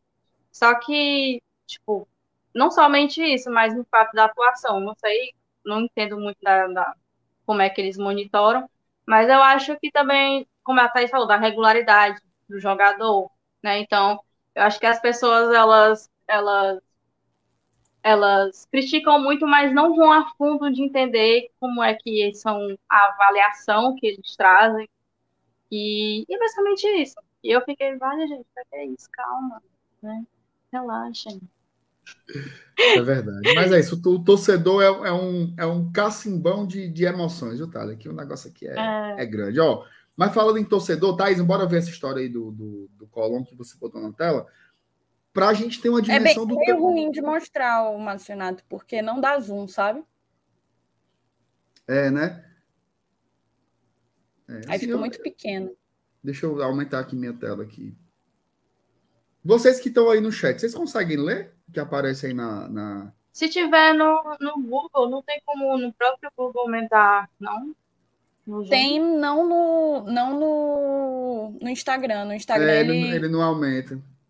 Ah. Aumentou. Ah, mas um aumentou, aumentou. Oi, ó, tá aí, ó. Oi, ah, papai. Pronto. Então, aí do que do que eu tava falando, né? O, a gente pode até ter a galera que não acompanha mais detalhadamente o atleta, mas a gente tem que ver os sinais, os números. Ele é um cara que de uma marcação muito forte, que rouba muita bola, dá muito combate, uma, coisa, uma semelhança com o Sacha, inclusive, né? Eu li aqui uma mensagem do. Acho que foi do Júlio César. A saída do Bernardi lembra a saída do Brits, do Santa Fé, que inclusive são times rivais, o, Santa, o Union é, com o Colón. Os torcedores tudo se despedindo. E é exatamente isso. Outras semelhanças entre os dois. Os dois eram líderes, né? Capitães, Sim, ídolos capitães. nas suas equipes, uhum. ídolos nas suas equipes, e deixaram muitas saudades. Então, alguns dos comentários aí, ó. O, esse aqui fala que um dos poucos que vai sair pela porta da frente, né? Um verdadeiro ídolo no Colón. Aí o Bruno Galarza fala graças Bernardios, tem graças campeão, graças por tu humildade e tu grande tempo e a tua, enfim, tua grande, o teu sempre, grande ímpeto é. de lutar sempre, né? E lograr, é, pronto, e ganhar o nosso campeonato tão sonhado. E aí, aí sempre, sempre mensagens assim, ó, ó, tá, e salva um pouquinho, ó, o Colom será a tua casa para toda a eternidade. Sempre assim, o, o, cara sai pela porta da frente mesmo, assim, com, com que maestria. nem o Exatamente. Embora, que, que nem, a gente não queria que ele saísse, mas que saiu, a gente saiu leve. Obrigada né? por, por honrar sempre a camisa, com altos e baixos, mas sempre respeitando nossa camiseta, uhum. né? Não tem, não tem nenhuma mensagem ruim, agradecendo a saída dele. É, torcedor, torcedor do Collor, inclusive, Thaís, a gente até comentou aqui, né? É, existia uma, uma certa pressão lá em Santa Fé para não se divulgar os valores, tá? Para não se divulgar os valores, porque ele saiu por valores muito baixos. E isso gera um chiado lá. Pô, como é que você libera? Imagina se o Pikachu, a Tali deu o exemplo do Pikachu aí. Imagina se o Pikachu tivesse saído do Fortaleza por 200 mil dólares. O pau tinha cantado, meu amigo. O pau tinha cantado. Como é que você libera o seu melhor. Porque é isso, é o melhor jogador do time. Como é que você libera o melhor jogador do time por, por um milhão de reais? Vou citar dá, o então... exemplo do Pacheco quando vim para cá, que o pessoal de lá falou muito, porque dizendo que valia mais isso aí, e os torcedores disseram que ia para preço de banana, um exemplo. Exatamente. O pessoal Exato. enlouqueceu, além de ser um ídolo dele, mas o preço que ele veio foi um preço para ele a preço de banana. E o João Ricardo, que vai vir de graça. Ô, oh, rapaz. Ai, pai do céu. Aí é bom demais. É bom demais. E aí, Thaís, você emocionou aí com as mensagens aí dos da Incha, del Colón? Não, tô bem feliz, eu já tava, né? Bem, bem, bem feliz, como eu, como eu ia dizendo, eu não, eu não tenho, ninguém tem, nenhuma contratação você, você tem como determinar que vai vingar ou não. É uma parada muito subjetiva o que você pode se cercar é de elementos que caminhem nesse sentido, caminhem no sucesso do atleta. E eu acho que o Bernard traz consigo esses elementos, é, alguns já citados aqui na nossa live. É uma posição que a gente perdeu alguns atletas, né? É, Lucas Lima e Matheus Vargas, por exemplo, que não vinham contribuindo a gente perde em número e traz um cara que teoricamente chega para agregar. Então, assim, me parece uma troca muito positiva. Me parece uma troca muito positiva e fica a expectativa da gente começar a ver esse cara a jogar, né? Jogar pelo Fortaleza, vestindo as nossas cores, que ele consiga, Marcenato Itali, que ele consiga fazer no Fortaleza e se adaptar ao Fortaleza hum, com a mesma qualidade e com a mesma velocidade que o Brits, que veio da mesma cidade, oh, conseguiu, né? Rápido e sendo um dos destaques técnicos da nossa equipe. Acho que é isso que a gente tem que desejar e dar tempo para o atleta, pro atleta se adaptar, claro. Sem dúvida, sem dúvidas. Eu okay, acho que com, o Fala. com o elenco que a gente tem, é, não é novidade, todos os atletas que vêm e quando você apresentar, fala que o ambiente é receptivo. Eu acho que quando a gente tem, eu acho que ele vai se adaptar bem. Também tem o fato do Voivoda. Inclusive, acho que foi ele que, que fez com que tivesse um técnico argentino. Não, acho que foi ele. Não, ai, não, foi o, o Romero, que facilita. Então, eu acho que tem tudo para dar certo. Assim, em relação de adaptação, né? Pelo menos eu penso dessa forma. Então, acho que em relação a elenco, para ele se adaptar bem, vai ser show. é, eu acho então, que faz tá sentido, né? O, o, treinador ser de lá, então deve facilitar, né? A própria linguagem mesmo assim, o cara vem com o crivo do treinador, tem outros argentinos também no grupo, acho que é uma boa observação, deve facilitar aí nesse processo aí. Boa sorte o Bernard, deve chegar aqui em Fortaleza nos próximos dias, né? Taizinho, bora ler aqui os comentários. Mas, Tem Renato, o... só pedir para a moçada hum. deixar o like, tá? Faltam sete likes para a gente bater mil. Ah, então, mas... deixa o like, moçada. Galera... Dá para a gente chegar assim, ó. Dá para eu fechar o olho, abrir e já ter batido os mil. A galera que veio aí, ó, que eu convidei, deu like, mande para os amigos, porque é inadmissível você estar assistindo aqui, me marcar aqui no Instagram e não dar o like. Não, não dá não, não dá não. Aí é sem condições. É inadmissível. Viu? É isso aí. Tá. Mandou a fita aí. Vamos passar a dormir agora, viu? Ó, a Thalie não estava aqui, então o Darlon se refere só a nós dois, né? Bota assim, Thaís MR, se puder me mandar meus parabéns, eu agradeço. Mesmo no meu dia de festa, eu não posso deixar de participar do GT. A pessoa. Um abraço para o Darlon, feliz aniversário para você, meu querido. Muita saúde, muitas coisas Feliz boas. aniversário, Darlon. Tudo de bom. Feliz aniversário. O e aí, Serginho mandou o superchat e disse assim: boa noite, galera. Acordei só para deixar o like. Acordou? Cabeça, tu é vigia, Serginho. Isso é hora de acordar, macho. Acordou na hora Deus. de dormir. Não é, acordou na hora de dormir. O Rafael Hatz, programa bom, tá? Isto é foda, olha, Thaís. Moral, viu? Olha aí. Beijo, Rafael. Rafael, nosso padrinho. Tamo junto. Thaís, informação de, de... Informação complexa, viu?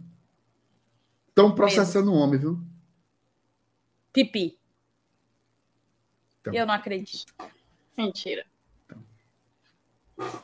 Estão processando, querem calar Doutor aquela Pipi. voz. Aquela querem... voz que todo dia eu gostava de escutar. É bom, né, Thali? é bom demais. Ei, Thali, diz aí, o cabo acordar. Aqueles 10 áudios em cada um de dois minutos. Oh, rapaz. rapaz. É eu detesto escutar áudio no WhatsApp, mas eu acho que todo torcedor é, amava escutar os áudios dele. É bom demais. Eu... é bom demais. Era para ter o, o era para subir para o Spotify e ficar lá o acervo, o arquivo. Sim. Então, fica aqui a nossa solidariedade, viu? Nosso apoio. Não vão, não vão calar esse torcedor. O cara botou, que eu ia falar agora, o cara botou. Não vão calar o torcedor alvinegro de bem. Fica aí a minha. Não vão calar esta voz insurgente. Tá? Nossa força aí pro doutor. Grande doutor Pipi. Tá? Não, doutor você Pipi, percebe o doutor perigo... Pipi, que todo mundo sabe que é financiado pelo Saulo. Certamente. Desde os tempos de retiro da igreja. Desde os tempos é... lá do, do é. Shalom, era só fake. Mas, cara, você percebe que coisas sombrias têm acontecido do outro lado do, do muro, né? Tem, né? Porque uma hora estão querendo dar golpe num presidente eleito. Absurdo.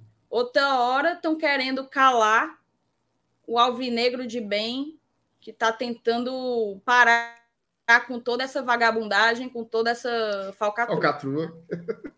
Que não dá então... para entender, né? Que o cara tá tentando ajudar os, os os torcedores, mas estão querendo calar o cara que está tentando ajudar os então, torcedores. Exatamente. Não dá para então, entender. Pasmem, meus amigos. Pasmem o que estão fazendo com o pobre do doutor Pipi. Um absurdo. Ô, Thaís, mas olha, os 3 milhões de alvinegros não vão permitir isso. Ai, ai.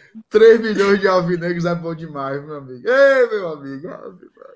Força, Ainda pipi. deu tempo de pingar outro aqui do Rafael. Ó. Pray for Pipi. Áudio do Pipi deveria ser eterno podcast. Jamais vão calar o Alvinegro de Bem. Eu acho é pouco.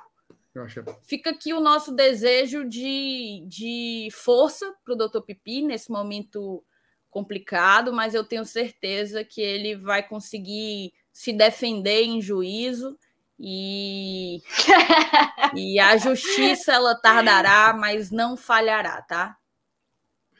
Ficamos aqui com essa. Vamos encerrar hoje com essa mensagem de, de paz aqui. Thalio, satisfação, tá? Obrigado. Thalio, muito obrigada, tá? Por ter Volte aceitado nada. Tá? Quando estiver passando por ah, aí, quem sabe, né? Apareça, tá bom? Gostou? Tá Foi bom. legal?